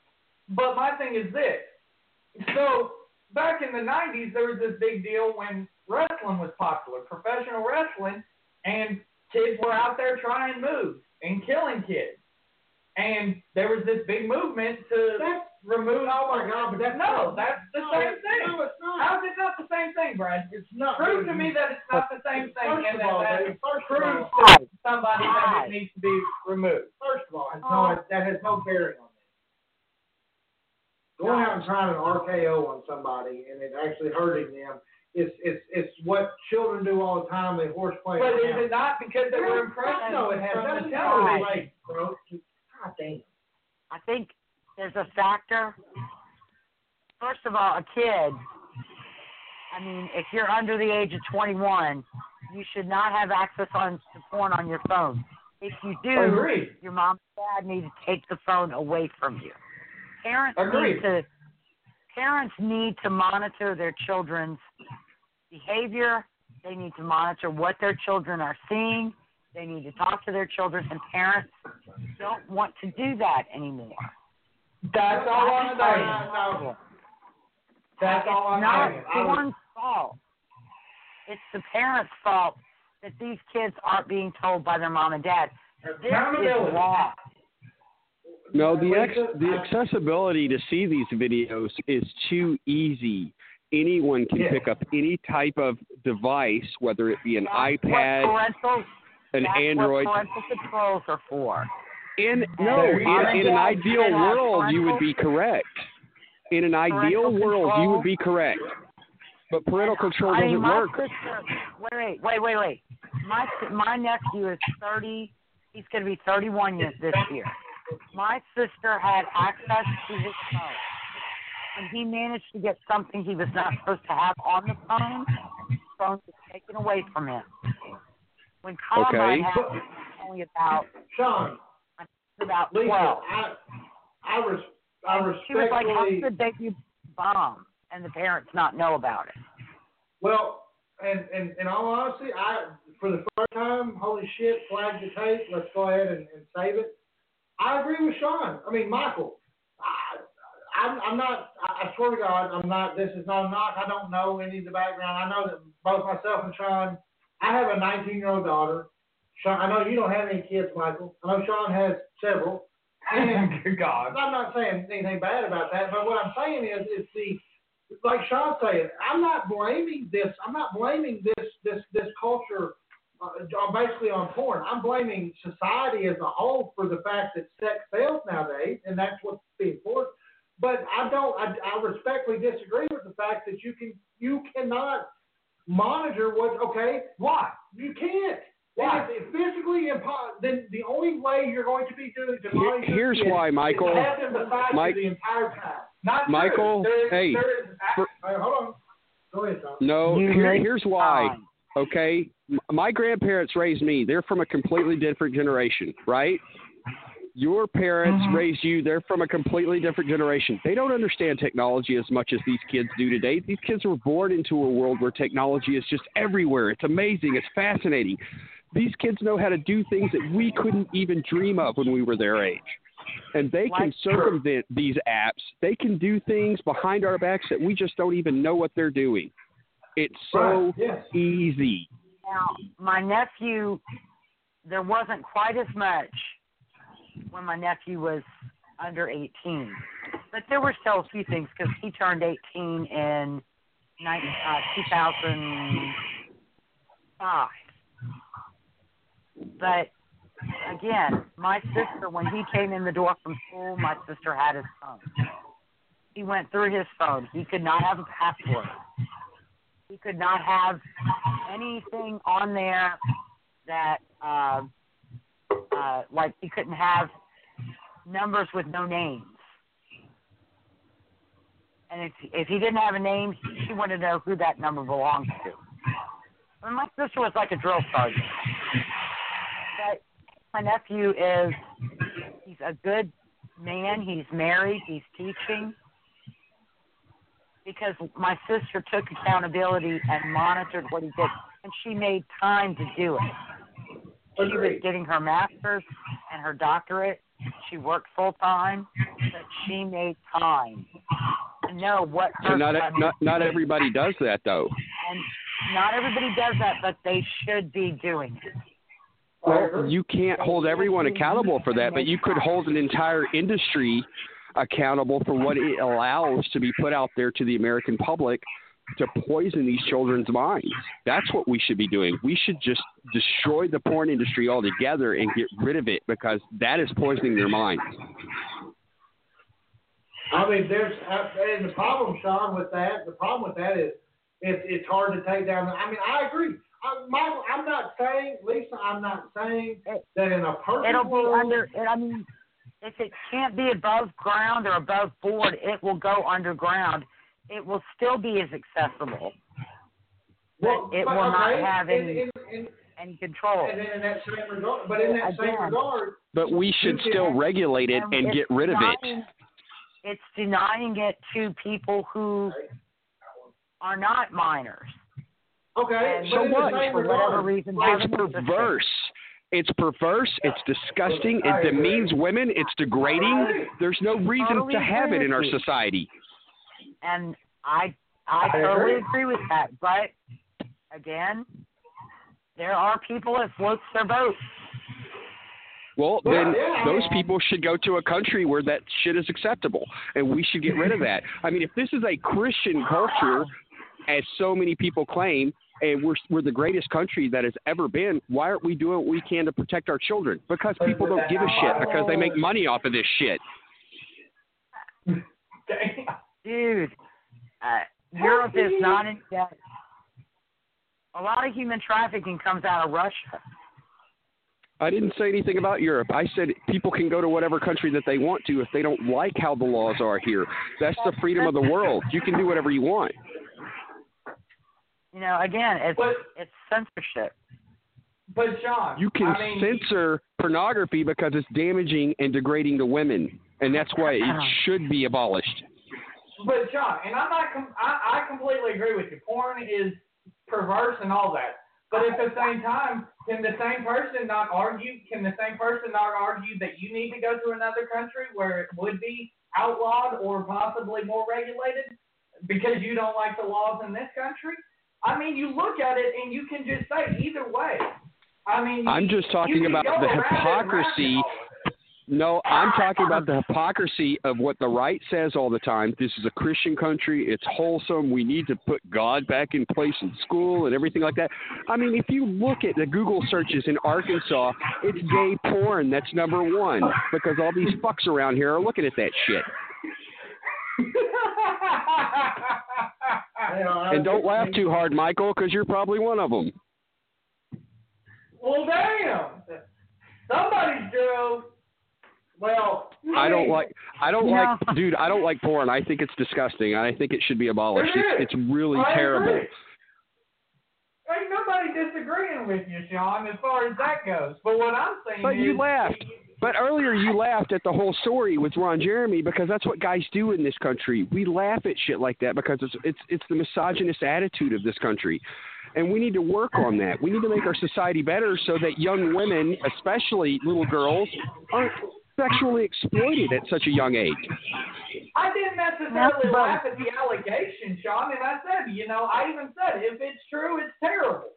But at the same time, you once again, you getting back into it, you got to look at the possibility that who knows what happened. Who knows that maybe this person could potentially have made it up. Brad, this past week, you've even said you've even attacked a person who accused a somewhat in- popular person on Twitter of sexually assaulting them. You even said, "Oh, that person's been a known drug user. That person's done this and that."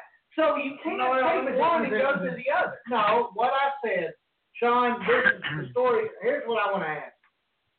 While Michael goes like the normal media would now and then tell the story without putting the old factual out there, what I said, there's a professional wrestler, Sean, or former professional wrestler. His name, his stage name is Enzo Amore. I'm sure you don't know who he is. Lisa, you probably don't know who he is either. But he was a popular guy in WWE. Um, he came out of the NXT program. He was a tag team partner with a guy named Big Cass. Well, anyway, uh, they split them up, and this guy went on his own. He, um, back in October of last year, it is alleged that, that he invited this girl over with his two of his friends, and for the intention of trying to have sex with her. And she supposedly claims that she didn't want to, this, that, and the other. He was drugged, and that she had been drugged and whatnot, and she filed a police report and all that. Um, and basically, what I told Michael was is that I went through her Twitter feed and noticed that two years ago she posted on Twitter about a, about faking a pregnancy to get money out of somebody. I also saw where she advocated doing cocaine and this, that, and the other, and getting high. So all I did was I told Michael because they have since fired the guy for not disclosing that he had a charge against him, which is that's solely Well, acceptable. but investigation. investigation against him, excuse me, for this. They fired him. All I made the comment to Michael was, in the same regards as we're going to uh, say this, we don't instantly need to jump on the guilt wagon when somebody accuses that. That's all and, saying. But yeah, but you hate. But anyway, I'm not going to argue with you. What I'm going to say is, if this girl has a history now of- of faking stuff and using narcotics. So you can't instantly say, and this is maybe an asshole move of me. You, y'all's opinion. I don't think you instantly, instantly, as soon as you see the headline, Enzo Amore accused of raping this woman, you instantly go, that son of a bitch did it. Because at the same time, patterns of behavior sometimes lend themselves to the current situation. So question, where? So question in Ron Jeremy's aspect, patterns of behavior. Anything you do on a movie set is defined in that particular script or however the porn works. That's one thing. If you're at an adult movie theater or adult convention and you walk over and you grab somebody in I'm their just saying there's a possibility he didn't do it. I'm just saying you can't jump on the guilt I never indicted Ron Jeremy. I just said it was interesting that it came up in that industry. Sean, though, on the Amore thing, the Enzo Amore deal, the Twitter feed where she faked a pregnancy and has posted things about drugs. She's constantly posting women, naked women, and their whatever site I can't remember. It's some kind of site you go to and you pay a certain amount of money. I mean, I, that's all I told Michael is don't be so hesitant just because you dislike the guy or you have an issue with him or he's been a cancer in the locker room that, that he's instantly guilty either. No, I would I, I would agree with that. I mean, again, nobody knows in those situations unless you were actually there. It's up to them to prove their case in court. And if they can't prove their case in court, then that's an unfortunate truth. I mean you're right, and and Lisa, you know, like like it's all about the. I think that's where some of this, and y'all, I know we we were, we'll talk about it here in just a second, but one more real quick thing too is a lot of these people, and this is let's end it on this, and we'll all go give our opinion, but me give mine real quick. The way I want to is a lot of these people that are making some of these people, not a lot, some of them, that I guarantee you, to me, it feels like it's all about the view, just like the Vines and the Instagram followers and the YouTube subscribers.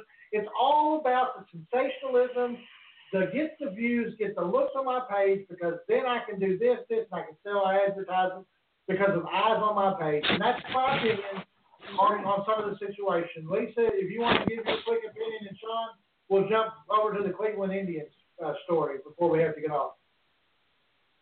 I I think to a degree for some women coming forward now, it is to get the attention. I agree.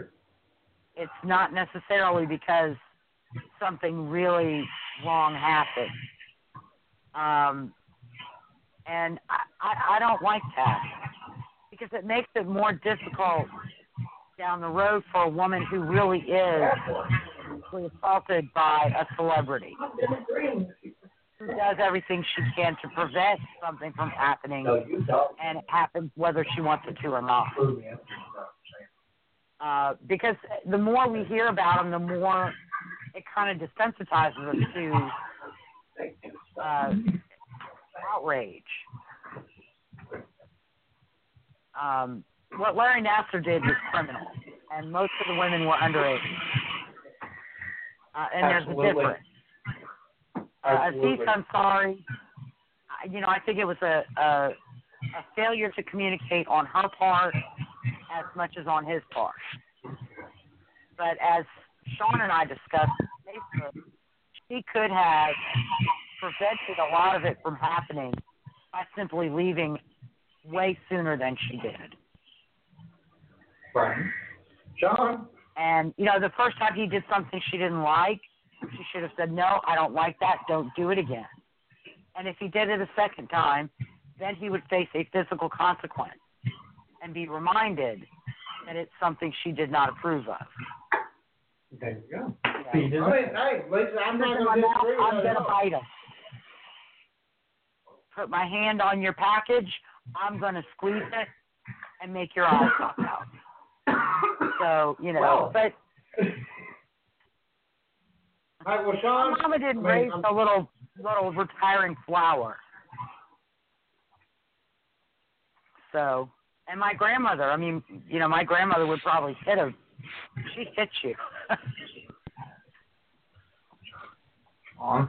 I mean, Sean, your take real fast because we're getting into the into the the twilight twilight hours. Well, I, I I read that story of what the guy did, and I read her responses as far as what happened. I think the guy was uh, you know, he was in his home space. He was in control. He took advantage of her, and what convinced me that he completely crossed the line was he told her, "Hey, let's just go to the couch and chill out." If you don't feel comfortable, I mean, he knew right then and there that he was wrong, and that's when he should have just ended that date and sent her on her way and you know that would have been the end of the story and maybe she would have said something you know about him in public as far as being a weird dude or whatever. But that's her prerogative and she can do that. But she clearly was not comfortable and you know he he clearly did wrong. But in spite of that, she blew him twice. and and again when we talked about this we we talked about I, I have this is someone that a she blowjob I did not want to give. Okay, and again, you're talking about someone that's not you. Okay, this person doesn't think like you. She doesn't act like you. This is a completely different person, and she reacted badly in a situation that she was kind of blown away by. So, well, she continually refer. If, if your if your instinct makes you feel uncomfortable or you're not comfortable, you leave. Some people do, yes, and some people, You know, you know, because of alcohol, because of the situation, because of someone that they look up to, maybe they don't- they don't know how to react to everything. You know, it's a very strange situation. Man. He's like Raj from Big Bang Theory. I mean, he's not Well, that tough. again, again, he clearly realized something was wrong, and he still pursued her, and he still tried to force her, and that that that's where he he blurred the line. I think she was being too coy. And he thought he wasn't saying absolutely not. He he was hearing maybe. And well, when someone's uncomfortable. not. And No that's what we hell. need to teach young men in this country is when a woman feels uncomfortable, then you do the right thing and you end We everything. need, we need to teach women and young girls how to say no and how to mean no and how to make And you need to teach and you need to teach men that if a woman is uncomfortable to stop right there. Our society dictates that a woman is supposed to please a man and a man's supposed to take a woman.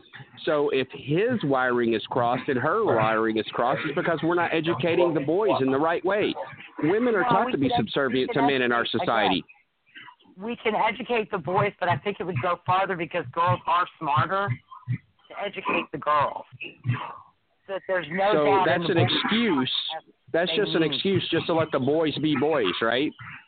But no, but first of all, being uncomfortable is subjective. But And being it- uncomfortable is also, if I'm uncomfortable with a situation, I may not want to be rude and tell that person, you know, to hurt their feelings. And maybe that's how she felt about that. Again, you weren't in that situation. She's not you. She's going to react in a completely different way than you do. I I understand that, but it, had she just one or two times left, she had many opportunities when she should have left. Her, And he had many opportunities to realize that she was uncomfortable, that she'd been drinking, and that, you know, he should have ended that. I mean, when's a guy going to be a stand up guy and do the right all thing? of his blood, all of his blood was in his penis.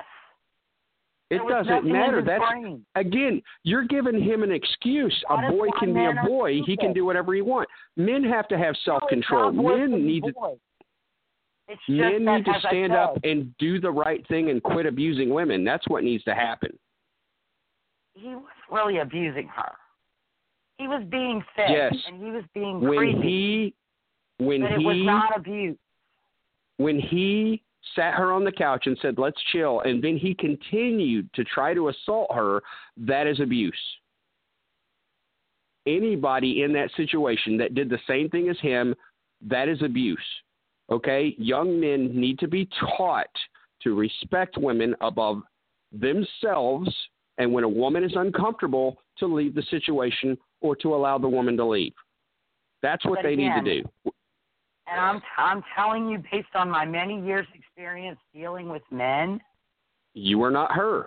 men cannot get a woman feeling uncomfortable. Yes, if you My teach them how you can. You're giving them an excuse. You're trying to say that it's some kind of what reptilian brain thing that once a man gets a hard on that he can't do the right thing. That's bullshit. Okay? Men need to be taught no matter what the situation is, no matter how hard up they are, if a woman's walk- uncomfortable, walk the fuck away. on the penis. But women women need to be clear and not coy. In other words, you're saying, oh, a woman can be coy and she can be. Uh, no, what I'm saying is if you if you and, read and, the you know, the guy has to figure out. Oh, wait, she's not really liking this, so I'm going to put her in a cab. and I think we and if a woman says no at any if a woman says no at any time, no matter what, or she feels uncomfortable, it should end right there. Right. Agreed. Well, I agree with that. I Uh, think no, we should all agree with that. And even according to her own, even according to her own account, she never explicitly said no. But he knew she was uncomfortable. He said that. He said that. He admitted that when he sat her on the couch. Uh-huh. Yes, and that should be enough. A decent guy, a decent guy at that point would send her home. And But at and that point, he was a predator. and she should have left long before that happened. The second And time how he much put did his she have fingers to in her drink? mouth, she Yeah, should and have how much did she have to drink? That's not an excuse. It's not, He but his having an as much as erection. Hold on a second. having- She she had a mind altering drug in her body. He had a hard on. And you're giving him an excuse for having a hard on, but she actually had a mm-hmm. mind altering drug in her brain. Her having alcohol, her having alcohol was all the more reason she never should have gone to the apartment in the first place. And well, she didn't really again, she's not you. She had a crush on this guy. She thought he was a decent guy. And then she shows up and things start getting weird. You know, how many women have been in that in her mouth- situation? How many women have been in that situation where they had a crush on a guy and things got weird and they didn't want to, you know, hurt the guy's feelings. They didn't want to, you know, upset him because what if she did upset him and then he just beat the shit out of her and raped her and killed her? That happens every day in America. Maybe she was afraid for her life. He's freaking Raj Koothrappali. He's not that tough. You don't know that. I mean, she could have. think midgets she could have don't kill without people? hurting his feelings. She could You have left think it midgets in the can't kill restaurant. people? She would have been perfectly safe. To say nope. You don't I'm, know I'm that. not ready to leave. He's in his home. He's in his comfort space. He had complete control. He could have done whatever he wanted to her. Hi, Sean, Lisa, let's Yeah. let's shift gears a little bit. We got about 13 minutes, and I, I don't. Uh, I mean, we're all having an opinion on it, and you know, maybe that's one thing we can look at uh, down the road when we change the brand name here to the Pulse, Real News, Real Talk. Um, maybe we can get a, a guest on that uh, can talk about maybe the psychology of that. But what I wanted to talk about for those uh, 12 minutes of the show before we go off the air, and it may extend into the bonus coverage as we like to do at times. But Sean, this is a situation that, and you probably will have a difference of opinion. Even Lisa might have a difference of opinion.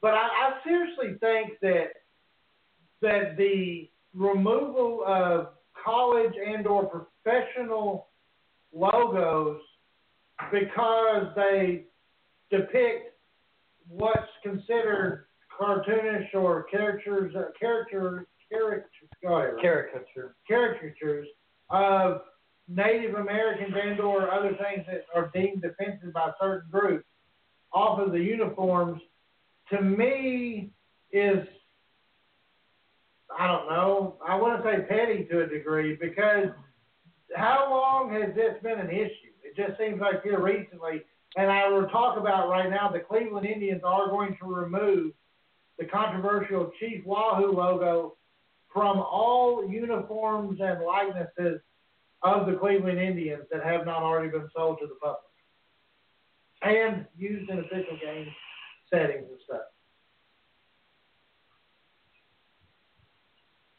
Well, ever since sports has created mascots for their teams, they've appropriated different things from different cultures. When they have appropriated Native American images or, you know, mascots as far as, you know, Chief Wahoo and things like that, Native Americans have spoken out against that. But because they're such a small minority, the sports, you know, uh, owners and the commissioners and everyone else, they don't care because they're making millions of dollars off of these things. Again, you know, it's a money making racket. Um, but if one person speaks out against that, that is from the Native American community, then it's the right thing to do to get rid of it. Lisa, Uh, Lisa, your thought on that? Well, you know, I I kind of agree. It's it's maybe an outdated uh, concept because it was never based on a real Native American. You know, that's not a an Ohio tribe there, Wahoo. Uh, so I think it's time for it to change and evolve. Um, I, I don't think it's really necessarily uh, fair to fans to say you can't call yourself Indians or Redskins or uh, whatever. But you know, I, as far as that particular symbolism is is, uh, I think it's a time has come to go. I mean, you look at the more controversial one, and I know I'm, I'm sorry, ladies and gentlemen, we're having mic issues. Let me see. Does that make it better, Sean? Uh, a little bit. I mean, the most controversial one I would imagine would be, uh, and we're all from the South, so we, we identify with the Southeastern Conference. So obviously, Lisa with the LSU Tigers. Sean, you're from, you and I are from Arkansas. Michael's from Arkansas, obviously. So we identify with like the Arkansas Razorbacks, and one of the teams inside the SEC West is the Ole Miss Rebels, and they had a logo that was Johnny Rebel. Was it Johnny Rebel? I think it was Johnny Colonel Rebel, something like that. Colonel Reb, I think. Uh, Colonel Reb. I think it was Colonel yeah, Reb. Yeah, and it was an old colonel in the was it the Confederate Yeah. outfit with the, the rebel flag, and it was changed to a black bear. Um, now I'm I'm a white American male, so obviously it doesn't affect me like it would say an African American who may or may not have, you know, an issue with it. Um, and and this is going to go on. I know there was a big to do about the Florida State Seminoles at one time, But they got permission. but they got permission to use it. The Washington Redskins um, still believe they have this, right? They haven't said anything. Um, there's a bunch of, I guess, universities and, and stuff like that. That the Blackhawks from Chicago, Mm-hmm. uh, that's a hockey team. Um, ASU. ASU, The Indians. the Indians, they they've changed theirs to the Red Wolves. Um, I'm just trying to think, Sean. You know, trying to go through my head some of the affiliations and, and programs that have it, but I don't know. I mean, Sean, I just yeah. I mean, I agree with the way Lisa put it that maybe that that, that it's an outdated deal and it needs to be updated. But uh, I don't know. I think that as a as a as a as a country and as a nation, I think our sensitivity level is too. I mean, I think we're super sensitive now, and that to me, it's Well- a little oversensitive if you ask me. Well, I, I, I would agree to I would agree to a point, but when you're talking about Native Americans that have had everything stolen from them, a hundred million people killed in you know a genocide, and the government lied to you, you know, for the history of this country, I think that that's one area where we should say, hey, if they don't like it, let's take it away because they deserve whatever they want. They were here first. Well, Sean, I do have a question to pose, or I guess it may be more of a statement. but uh, actually, my brother-in-law's sister was attending ASU whenever the whole Red Wolf Indian switch was going down. And in one of the classes, I remember my brother-in-law telling the story that they were having a debate about it. And this Native American lady looked at my, uh, I guess she'd be my sister-in-law, uh, at the time, and told her, uh, being a black female, she says, the Native American looks at her and says, "Well, what do you? How, how would you feel if they called them called us the ASU Africans?" And without missing a beat, she looked at her and said, "I wouldn't care because I'm not an African." I mean, that's something that you know. Shouldn't there be a little bit of disconnect here? Uh, well, her statement makes sense because she considers herself an American, so that would make sense. But again, if only one Native American in this country stands against it, then we should respect that because they're an indigenous people to this country that we have abused and done horrible things to, and we owe them many, many reparations. I mean, a lot of people don't know this. Indian reservations are still considered uh, prisoner of war camps by the Department of Defense to this day. Most people don't know that. Hmm. I did. I didn't know that myself. Yeah, That's, yeah, that's an actual That's that's, an actual fact. Yeah, they're considered prisoner of war camps. Well, and that's something interesting, especially now thinking about this, because when you were talking about the Indian reservations, they don't conform to American laws on Indian reservations, do they? I don't believe. Not all, not all.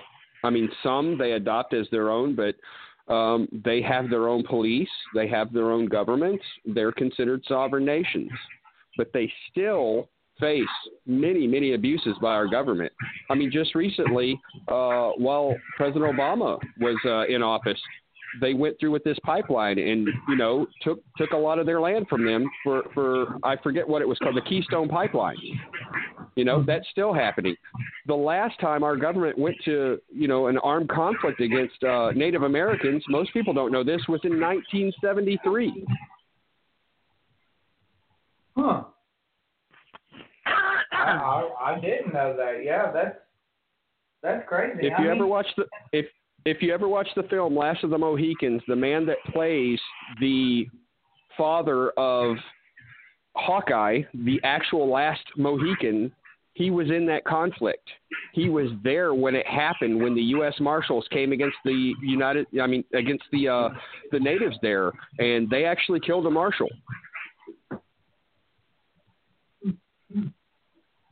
I, I I did not know that. That I, I'll definitely have to check out that movie for sure. That that definitely sounds interesting because you know that's something that I guess is glossed over as far as the history books go. Well, we do gloss over most of the Native American history in this country, and, and we whitewash it pretty terribly.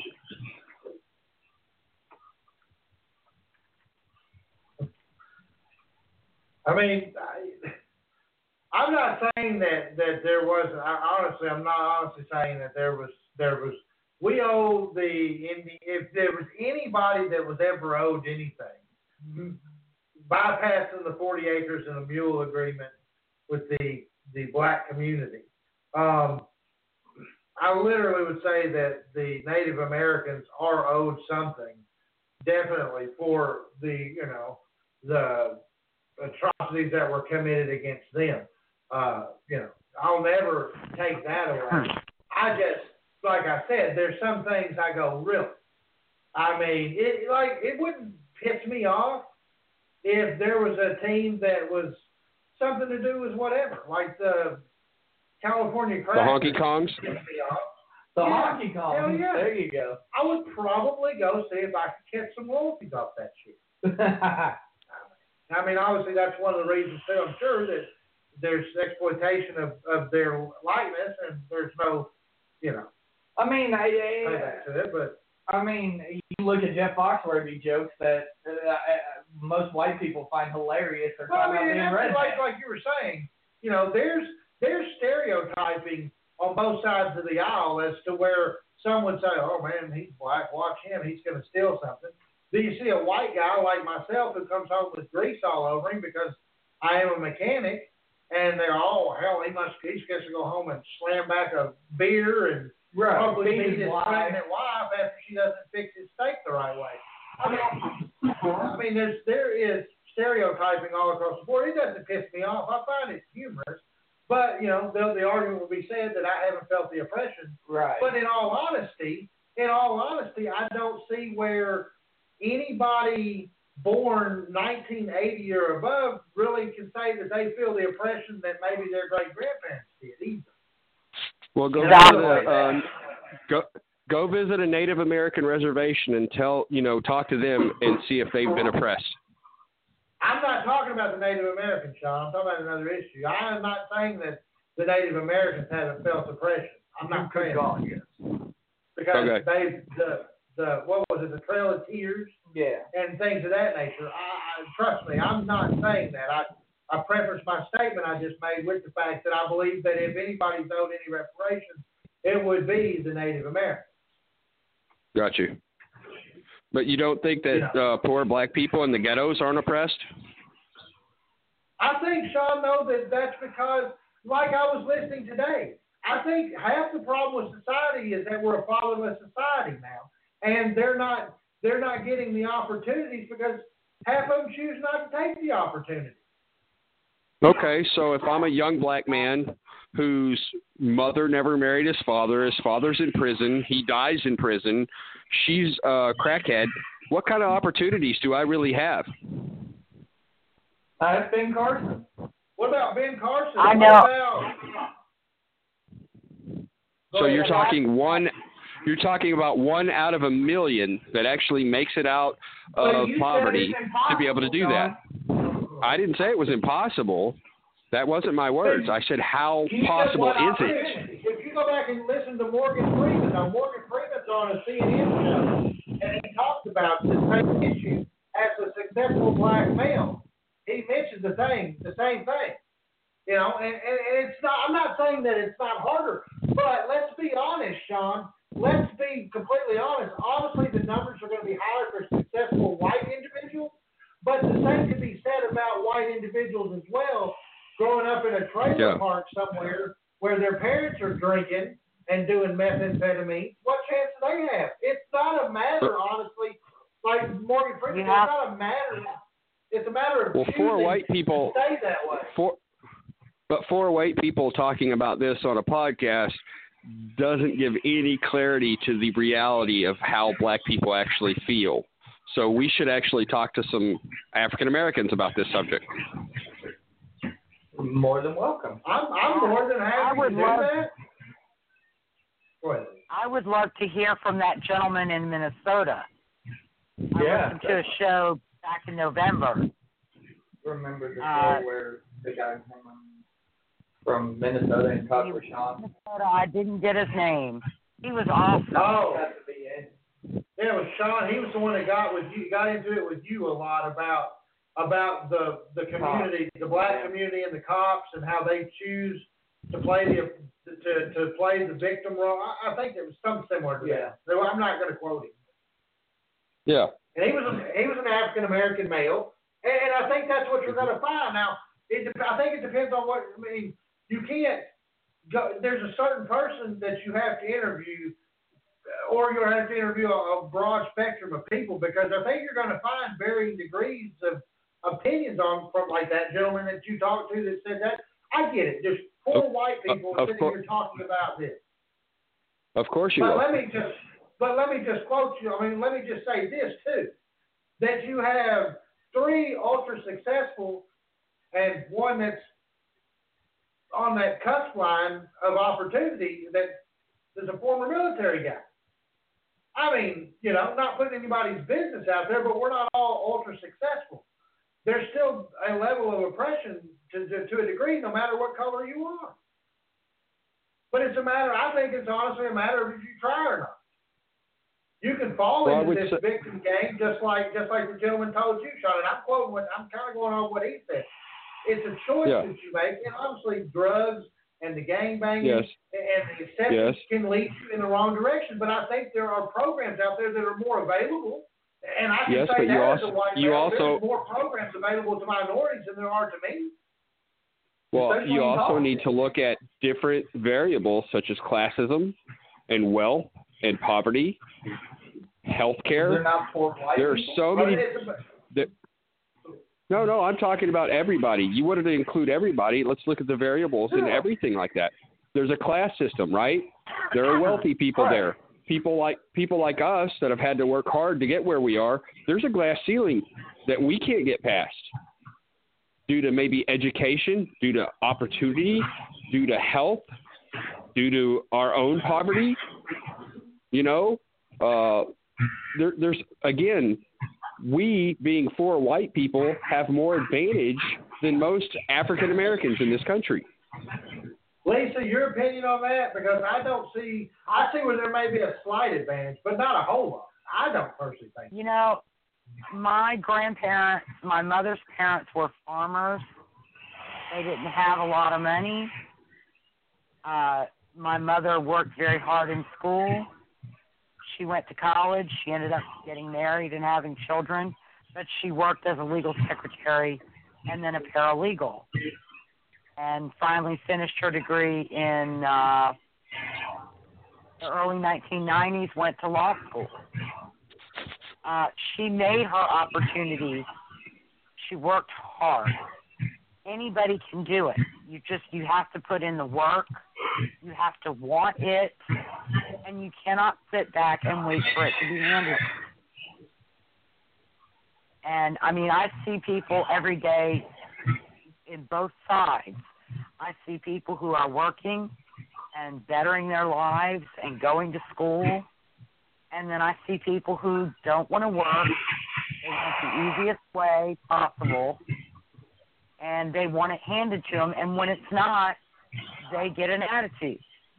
And that's black and white people too. I do want to throw that out there. Not succeed. Nobody is going to succeed by sitting around waiting for it to happen. You I have think we'd all agree with that. and you Yeah. have to want it. Yeah, but there are plenty of people that want it that don't get the opportunity because maybe a mistake that they made in their youth, and they're punished for the rest of their life because of that mistake. I mean, we all know if you get a felony in this country, you lose certain rights. You lose the ability to get certain jobs.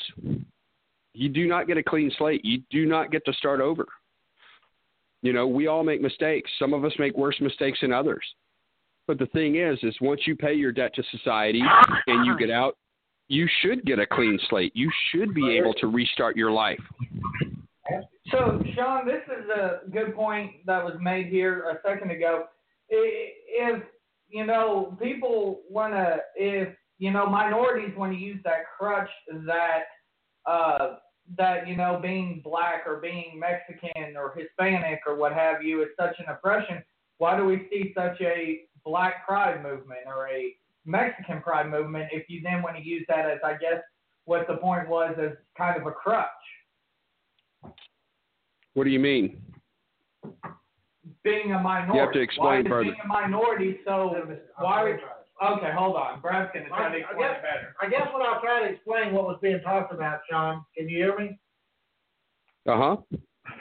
Is if if being born, and I won't say Hispanic because I don't see the you, you see the Hispanic heritage movement, but if if you're born, and this is a question I would ask, I would like to hear from uh, someone in the minority is is if it is so if it is a death sentence virtually to be born black in America because there's a lack of opportunity that the so-called white privilege and whatnot, then why such the big movement for like I mean to me and it's just me the, the comprehension the understanding of black pride. If it's such a death penalty, then why is it celebrated so much though? Is what I want. I'm I'm curious about that. Well, why is Italian American mafia celebrated by white Americans? Because of power, because of money, because of control. Those are things that people think that they can attain by doing these criminal activities. It's the same thing with the African American community. I mean, I have no problem with with.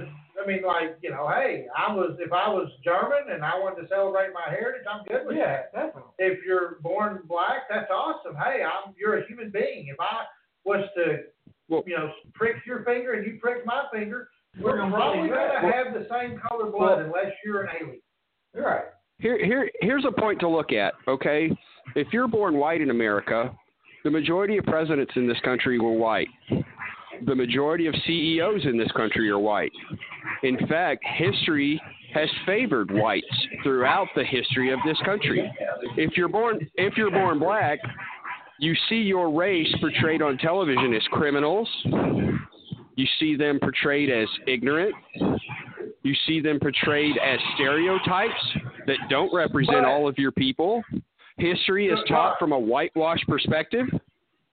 I mean, can I it- ask you though? In today's society, though, in today's society, like Criminal Minds, uh, what's the guy's name? Shemar, Sh- whatever. He's a Shemar Texan, Moore. Uh, yes, Shemar Moore, the black gentleman.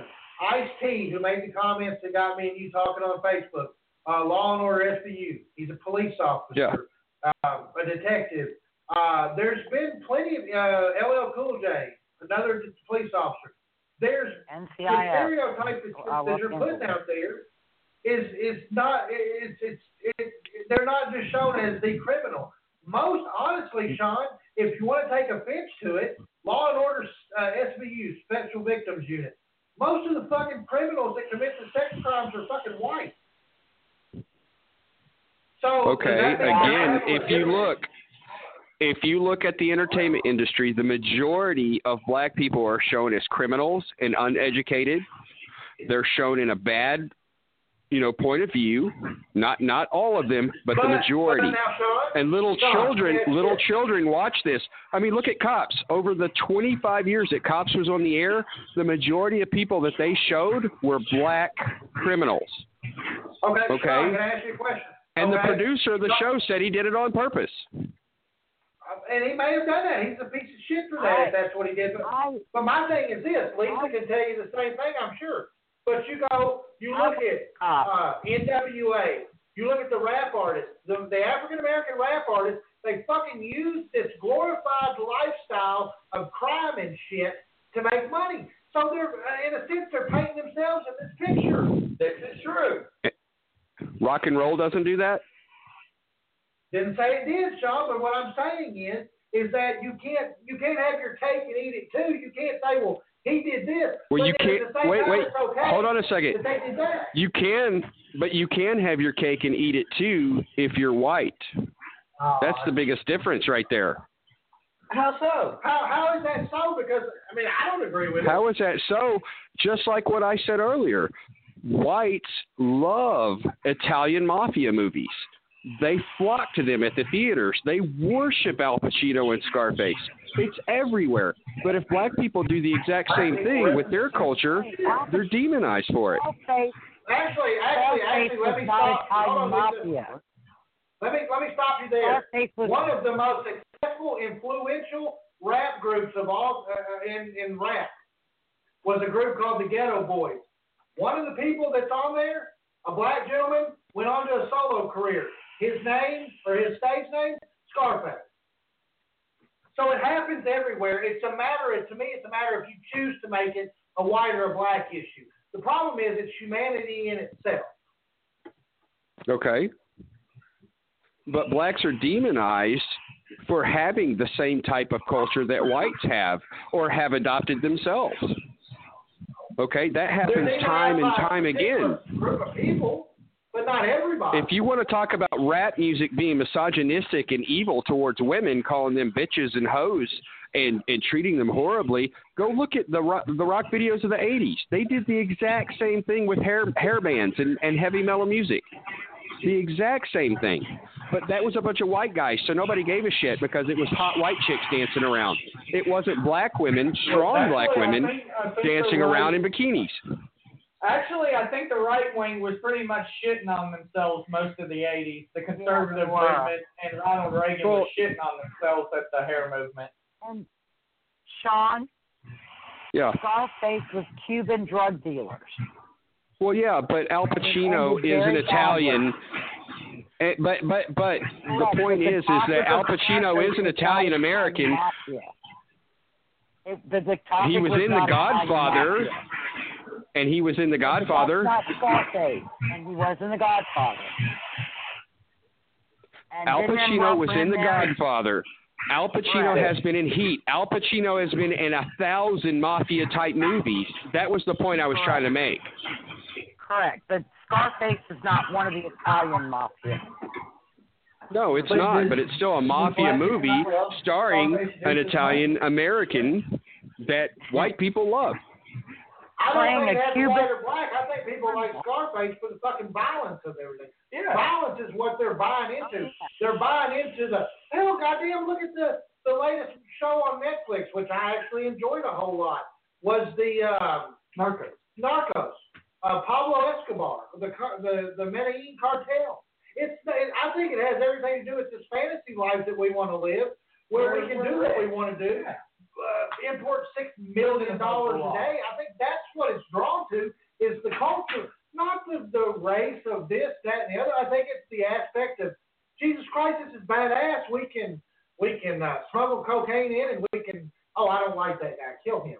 I mean, and it happened. I don't think it has anything to do with white, black, red, green, blue, or anything. I think it has everything to do Well- with the fascination in this But- country that we but- all want to be proud rich. But but Brad, you're the one that brought up that blacks have this culture of violence in their in their movies and that they worship gangsters. So I was just showing another side of it. I, I get that, Sean, but I'm saying you can't use that whole argument in their favor if they're using that, just like I don't use that in my favor. I think so I enjoy the movies for what they are. That doesn't make me a bad person. No, I don't think it makes you a bad person if you like violent movies, but it makes you a person that would tend to use violence because that's what you, you know, like to watch. And that happens in both types of communities, whether it's African American or white or any community. You do become what you watch, what you read, what you learn, what you observe. I mean, So that is it's a cultural problem in America. We worship violence. I mean, our country was founded true, on it. If I mean, we true, still one of the continue to be at war. If that's true, though, one of the most popular genres amongst any race amongst young kids is rap music, and you don't see you don't see a bunch of you you you don't see that crossing the line, so to speak. Whereas you see people choosing to become gangsters because they see this white, black, Mexican, it doesn't matter. You see these young kids wanting to become thugs, wanting to become so on and so forth, so they can be like the latest rap star. The, the, it's not a white black issue, it's a issue with the music. No, I would agree with that.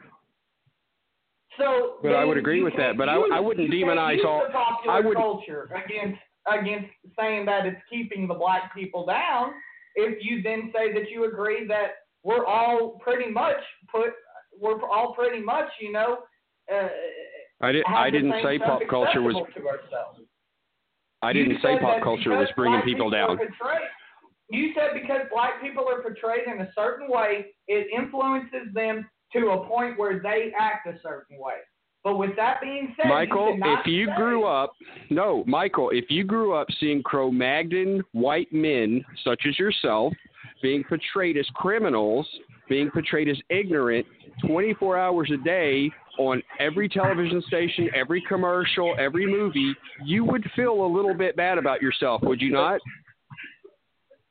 I no, honestly, because good God, once again, going back to Jeff Foxworthy, holy shit, one of the biggest comedians in the game in the past freaking since I was a little kid, so at least two, three decades going on now, and the, I don't feel like a redneck. I don't feel like a backwoods. I'm gonna go sleep with my cousin. Honestly, that's some of the funniest jokes, you know, making fun of white people that I think, but that don't make me want to go sleep with my cousin or you know have a tractor parked out front because I realize it is what it is and it's comedy. You're using the reference of a stand up comedian. I'm talking about television programs. I'm talking about movies. I'm talking about music. I'm talking about every part of the media that's out there. The news. The news will portray more black crime over white crime in most urban areas. Okay, even though whites commit just as many crimes. But then that's not on me as a black. The scales male. are tilted. The scales are tilted against blacks in society on how they are perceived. Lisa, I don't. I, I mean, Lisa, you feel free to jump in. I just, I think the media puts that out there for whatever reason. They don't talk about all the killings in Chicago. Yeah, and I, you know, like the Cosby Show, I, I don't think, I don't, I don't remember ever seeing a negative portrayal of an African American person in the entire history of that series. It ran for. Well, you could you could talk you could talk about a lot of those sitcoms in the '80s that didn't portray things like they did on Good Times. What did they show on Good Times? the They actually John? showed people in the ghetto. They showed people struggling. They showed a, a reality of what was going on in black communities. Are we living And in the '80s, Sean, or are Right. we in a are we in a generation where we don't have access to that anymore? Why? Where we see different sorts of things being portrayed. You see, you see, you see a gentleman on TV that's black and is a cop. You see things like that. Right. Again, it's not the majority of what you see. There have been many studies written about this throughout colleges all over America on how African Americans are portrayed in the media. Okay? And it's usually negative. It's not always negative, but it is usually negative. And that is impactful to small children when they see this every day when they grow up watching television and they see negative stereotypes day after day after day, they have to feel bad about themselves. And they're just little kids. We internalize the things that we see like that. I mean, I, I just, I, I, I try um, I, I guess maybe, I mean, I used to watch a lot of television, and I just don't, I mean, I see it maybe one, but I feel like Lisa said, I, I think the Cosby Show portrayed a family different. Uh, what was that Okay. spin-off with the Cosby Show had? Uh, a different world. Different world. That was educated. You know, uh, you saw. And- now, and you know, you How, how many black Banks- television shows? An episode on Uh-huh. Fresh Prince of Bel Air. The Carlton Banks character was making fun of white people. How many black television shows have actually been in primetime television in the history of our country compared to white television shows? I mean, just recently you had a Cheerios commercial with an interracial couple, a black man and a white woman, and the country went ape shit because a black man was with a white woman in a commercial. I think, but I disagree with you, Sean. A I group didn't. of people I went never heard or saw anything about that. I never. That, that happened just. When did that happen? Last year? A Back group there- of Yeah, that just happened last year. There's a commercial with A Jake group. Gyllenhaal. A group of It wa- people went ape shit, not the country as It a was- whole. You're seeing what It was all over put out social media. They had to pull the commercial over the shit. But that doesn't. But Sean, we talked about it when it happened. We thought it, I thought it was a great commercial. So, the, So did I. thought Yeah. Goddamn one, not everybody. So But there were a lot of people that were against it. Well, then, uh, Okay, goddamn, and- there's a lot of people that are. Then you just can't generalize the whole white population by a few crazies, just like we talk. I'm not time. generalizing the whole population, but again, what I'm talking about is when little children see negative stereotypes time after time after time, and then they see a really cool commercial. Hey, look, there's a black dad and a white woman. That's pretty cool. And then they hear all the backlash. That's got to affect them too. I mean, there's just a lot of negative backlash against the African American community. That's not deserved. I mean, you look at you look at the movie, Sean, the Save the Last Dance, based on interracial. I mean, Lisa, you remember that movie? I would imagine. Yeah. I, I mean, mean, again, we probably need to have some African Americans on the show to talk about this because I do not represent them very well because I'm obviously not African American. I only sympathize with the things that I've seen and the things that I've heard. Um, I mean, can't I can't empathize. And I'm fine with that. I welcome anybody on the show. Period. Point blank. I'm not like the Cheerios commercial. I I had no problem with it. I didn't even think about it when it went on. I thought, hmm, okay, that's cool. I didn't know. I didn't even think Want to about go eat some Cheerios now? But like, I think that seems to be some of the problems in the white community because I can identify with that. Is the fact that I'm not going to feel guilty for some shit I had nothing to do with, and then just because No one's my- asking to feel guilty for that. I don't know. Why and guilt? I, I just, I just googled this. Uh, the Cheerios commercial. It was not pulled. YouTube was forced to shut down the comment on the ad because of the problems it was having with the negative commentary. But it did receive a lot of positive comments, and it was actually brought back in 2014. Oh, that's good. received a lot of positive comments. Uh, so, uh, disapproval from a minority, no pun intended, it's not an indication of a general reaction. And you're you're focused on the approval by the minority, and you're assigning that to everybody. No, what I'm focused on is trying to bring a perspective that I obviously can't, but just trying to share things that I have read, things that I have looked at, that African Americans have talked about. Okay, studies that have been done that show that small African American children see themselves in a negative light because of what they see on television, because of the I things that they see on the news, and that's really sad can because. to, wait, wait, wait. I can relate to that for kids in the 60s, 70s, and even up to the early 80s, because there was uh, an an inequality in casting in uh, whatever. But Well, you need I to look up these studies. You need to look them up and actually see what's going on and what and what they perceive. and the 2000s and, and especially now, I don't see that as prevalent. Uh, you know, the 90s. We just had a black president for for for eight years, and people treated him like dog shit because he was black. Sean, the big, we're talking about television here. The big series is in the 90s, LA Law, um, in the late 80s, uh, St. Elsewhere, uh, ER. Those featured characters of every race, every orientation, every gender. It was a mixed bag, and all were positively portrayed. No, The no, they all weren't. No, they all weren't because there was a doc, there was a black doctor on ER that was accused of rape, and he was kicked off the show. I remember that very specifically. I remember Denzel Washington. Denzel Washington got AIDS and was kicked off the show. Okay, his character got AIDS. He was portrayed as a bad doctor back in the Uh, that was eighties. actually Mark Harmon. But Denzel Washington. Was Mark Harmon. Mm, I don't think that's right. I was a fan of uh, St. Elsewhere. Was it St. Elsewhere? I know uh, a doctor on Grey's Anatomy, something he did in public. Yeah, that got him kicked off the show, but that that's but But- that didn't have anything to do with what the writers did. Hang on a second.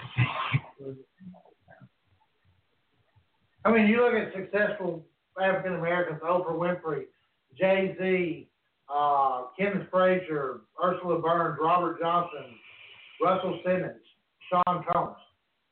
I mean, the opportunities are out there. That's you know, uh, and that's not even the the that that's there's you know that's just a group of people that that we'll never see even as white Americans because we'll never be the George Clooney's of the world or the Vince McMahon's or, or the Ross Donald or Trump. Donald Trumps of the world where we have millions and millions of dollars. But there's successful African Americans, there's successful white people, and if I guarantee you, if you go and look, Mhm. most of your successful ones are going to be those ones that took themselves out of worse conditions than what it's been seen in today's youth. I'm talking about the 50, 60 year old men that worked their ass off every single day and earned everything they got, and they were way more impressed than a fucking 19 year old today was. Okay. So I mean, Sean, I mean, I mean, I want your honest opinion on that. You're telling me that a kid growing up in 1950 South Alabama, a black kid who gets out and makes it of himself, has it has it way easier than a 19 year old kid today? Bullshit. Okay, so again, you not being an African American, not growing up in a ghetto, Section 8 housing with a single mother that has two jobs that is never there, okay? You're you're you're surrounded by gangbangers, you're surrounded by drugs, you're surrounded by crime and violence. What are the chances that child is going to be successful in life? Honestly, Ben what are the chances? Sean Diddy Combs, Jay Z, uh, Morgan chances, what, Freeman. what are the chances, Sean, that I'm surrounded by uh, satanic music? I'm surrounded by uh, inbreds, incest. I'm surrounded by methamphetamine and all this other stuff. What are the chances that I do what I do now and I'm successful? It's the same thing. I chose not to give in to that and live above what I had. And rise above, excuse me, the opportunities of evil that presented themselves to me. I didn't make excuses. I didn't have it the easiest of times. I didn't have it the hardest of times. I'm, I'm not saying you had the easiest of times. But I'm saying I'm not I saying that. it. But you're saying that instantly because you're born a black male in today's society that You're destined to obviously fail. You're destined to fail. So you put the stigma out there that it's not even worth it. So do what you got to do. That's there- what I'm saying. But there are degrees of difficulty you can't understand because you didn't go through. Just like a poor white child in a meth trailer in Kentucky whose mother is on Social Security, right? Because she's getting a crazy check. Now there's a stigmata that that kid has to grow up with. His mom's crazy. She's getting a check. She's a meth head. Will that kid succeed? Probably not, statistically. Okay? Poverty affects all races, but it affects the African community a lot worse than it does the white community. Okay, Sean. I I want to just do a historical correction for you. Denzel Washington's character on St. Elsewhere, uh, he did not contract AIDS. He realized late in his final season that medicine was his dad's dream and not his, and he quit and followed his girlfriend to Mississippi to build a new life. The character who contracted AIDS, AIDS was played by Mark Harmon, who's a white man. So there was Okay. no African American character contracting AIDS as a major plot line. If you're talking about Denzel Denzel's character contracting AIDS, I wasn't that. Now Philadelphia, he He played the attorney for the. Uh, That was Tom yeah, Hanks. Played Tom Hanks. Tom Hanks had AIDS. Right. He was And Tom Hanks was the pariah, whereas Denzel was the hero. Yeah. Correct. I mean, Yeah, Magic Johnson. Magic Johnson, a successful black man, actually had AIDS from infidelity. Correct. Oh, I mean, it's. I think Sean, and I tell you right now, I'm gonna. I tell you what I'm gonna do, Sean. There's a very successful black male that wrestles with with me and and my roommate and even Michael. Uh, that wrestles and is actually very successful uh, in various promotions. A black gentleman. His name is Action Jackson. Um, John Allen or John Holt, Jonathan Holt. I'm gonna message him uh, when we get done and see if he can come on the show one night he actually speaks out against bullying and other things like that. Um, real respectable gentleman, and I think he was born in Little Rock, I believe. It was. So I want we can bring him on, Sean, and we and if he's willing to do it, because obviously, you know, I don't want him to any opinion of his to interfere with his career going forward, you know, because he is a fan favorite. So, you know, so I don't, you know, I hope you understand what I mean by that. You know, I don't want him to ruin anything by stating an opinion because he's in the entertainment. You know what I'm saying? I think, Possibly also. you know, around isolate career. himself for a career. You know what I mean? But I will see if he's willing to do that because he's very, very articulate, well spoken, and and an awesome dude. Damn. Awesome dude, and a great talent too in the ring. So uh, I will work on that, Sean, and actually see if we can possibly set something up. I'm, I won't see him this this weekend when we do our show in Tuckerman, but because he's going to be in Dallas doing a show. Uh, but I would definitely see if I can get him on, Sean, and, and have his get his opinion on on this issue as a represent representative of that race. Yeah, definitely. Well, I think we need a collaboration of many before we, we can't just pick one person. So Well, I'm not. I mean, I understand that, but I'm saying we, we that may be something we would have to break down into various shows due to the fact that it's hard in being in multiple locations. As you know, we Yes. are you being in one place, me being in another, and Michael here with me, but Lisa being in Louisiana. I mean, it's it's kind of hard to do to moderate something like that. As we found out, it's hard to moderate between us as well. So I think if we did one at a time, and you know worked it in that way, that would be okay with. I mean, you know, I, I have no problem getting more. I would rather do research on multiple test subjects per se, using that as a whatever or opinions, I guess, however you want to say it, as opposed to just taking one guy's side of the story. Kind of like if I was to interview you, didn't know you, you obviously have your opinion about things, and maybe didn't have the environment that you're you're talking about. You know, so it could be totally different, but it'd be nice to just get that perspective, and I have no problem with that. That- Yeah, that- yeah, yeah. I would I would like to get Dr. Cornel West on the show too. That would be awesome as well. Oh, I would love to. And then, and and let me go in. If people are listening, obviously we're not live on the air. We're this is part of what we call our overtime segment. But we will be back uh, under a different name. It'll be the same thing.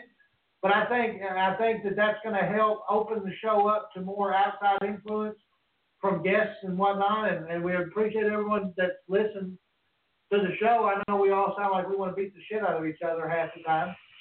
But uh, I promise you that's not the case. Except for Wakeman Except for Michael, I'd like to throttle the shit out of him. Well, yeah, me. Uh, but that's because I watch Scarface and shit. I'm kidding. Good. And I want to I'm go. sorry, Sean, it was cheap. I don't want to do it again. I want to go throw a, a It's all good. lawnmower in the front yard. I will say though, I will say this. Uh, my life is now super complete, super complete, super complete. You want to know why it's super complete? Because Lisa gave me two of the best lines I've ever heard in my entire life that came out of left field. I wasn't even expecting them. Well, oh, I mean, when she made the comment, and, and I quote, she blew him twice, and she never gave a blowjob or whatever. I mean, I had to mute my mic and I fell on the floor. That's the type of radio that I enjoy doing. It's just unadulterated, whatever shit needs to be said. It comes. Well, but Brad, because of popular culture, we got to go cook meth in the trailer now. So Yeah. we got to get out of here. Yes. Michael also Mama, has to blow a few people to pay for it. yes, uh, so due to popular culture, ladies and gentlemen, I'm going to go. I had a hard day of chemistry class, so Jesse's waiting on me downstairs in the Winnebago. We're going to go out to the desert. I'm going to strip down to my white tights and my flabby tit, and then hang my pants out on the uh, rear view mirror and get back to cooking some really good blue shit. oh. Wow.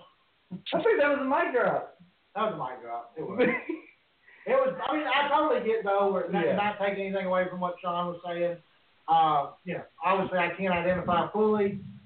I can give my perspective, my observation on it, just like Sean can, just like you can, just like Lisa can. But another successful show tonight, I think.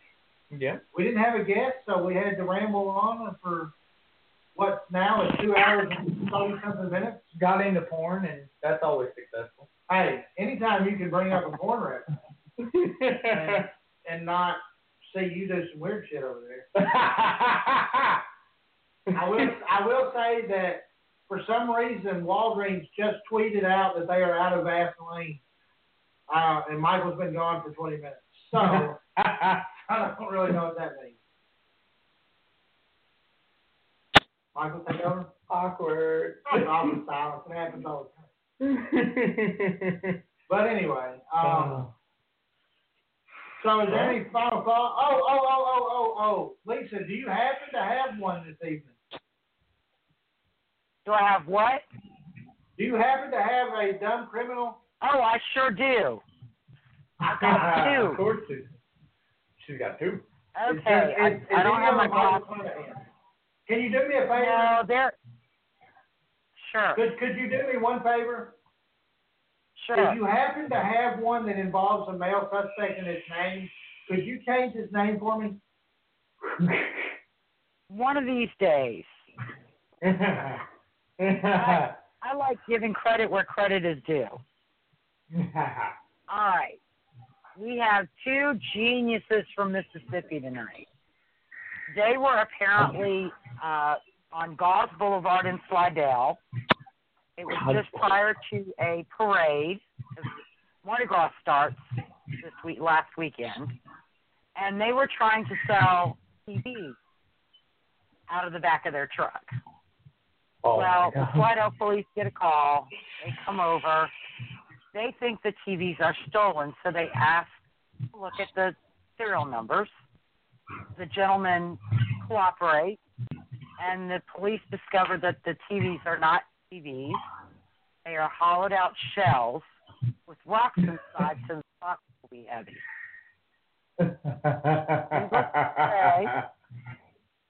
Mr. Sims and Mr. Bradley, they're two gentlemen from Mississippi, were both arrested and booked into Slidell City Jail over the weekend for theft by fraud.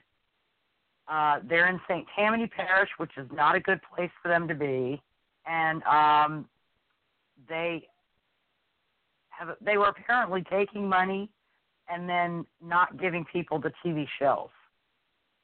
So they're in some pretty interesting big trouble in Louisiana. Uh, Slidell police said when most uh, most of the time when someone approaches you in a parking lot trying to sell electronics, if it sounds too good to be true, it is. Walk away and call police. And that's the dumb criminal for tonight. Well, Sean, I, here's what I figured we would do. Um, I figured we would let Lisa do her dumb, dumbest criminals. We would do Michael or Sean. Why don't you give us? We'll keep the American Idiot tradition. Just off the top of your head, I'll do the dumb law. and I'll get back to that. We'll do the dumb law segment. Give me an American Idiot, Michael. You just be you and just sit there. There we go. So, Sean, give us your American Idiot of the week. Just off the top of your Um, head. I would just have to say that it would have to be Donald Trump again. He hit my uh, idiot of the week again for claiming to be a feminist and trying to say that he wanted equality for everybody when we absolutely know for sure 100% that the man's not a feminist. He hates women, degrades them, and it's just terrible towards them. So, yeah, he's my idiot of the week for even trying to pretend to do that. I, I understand that completely. And now for your dumbest laws, we're going to go to the. Let's go to Connecticut, and let's say here we go.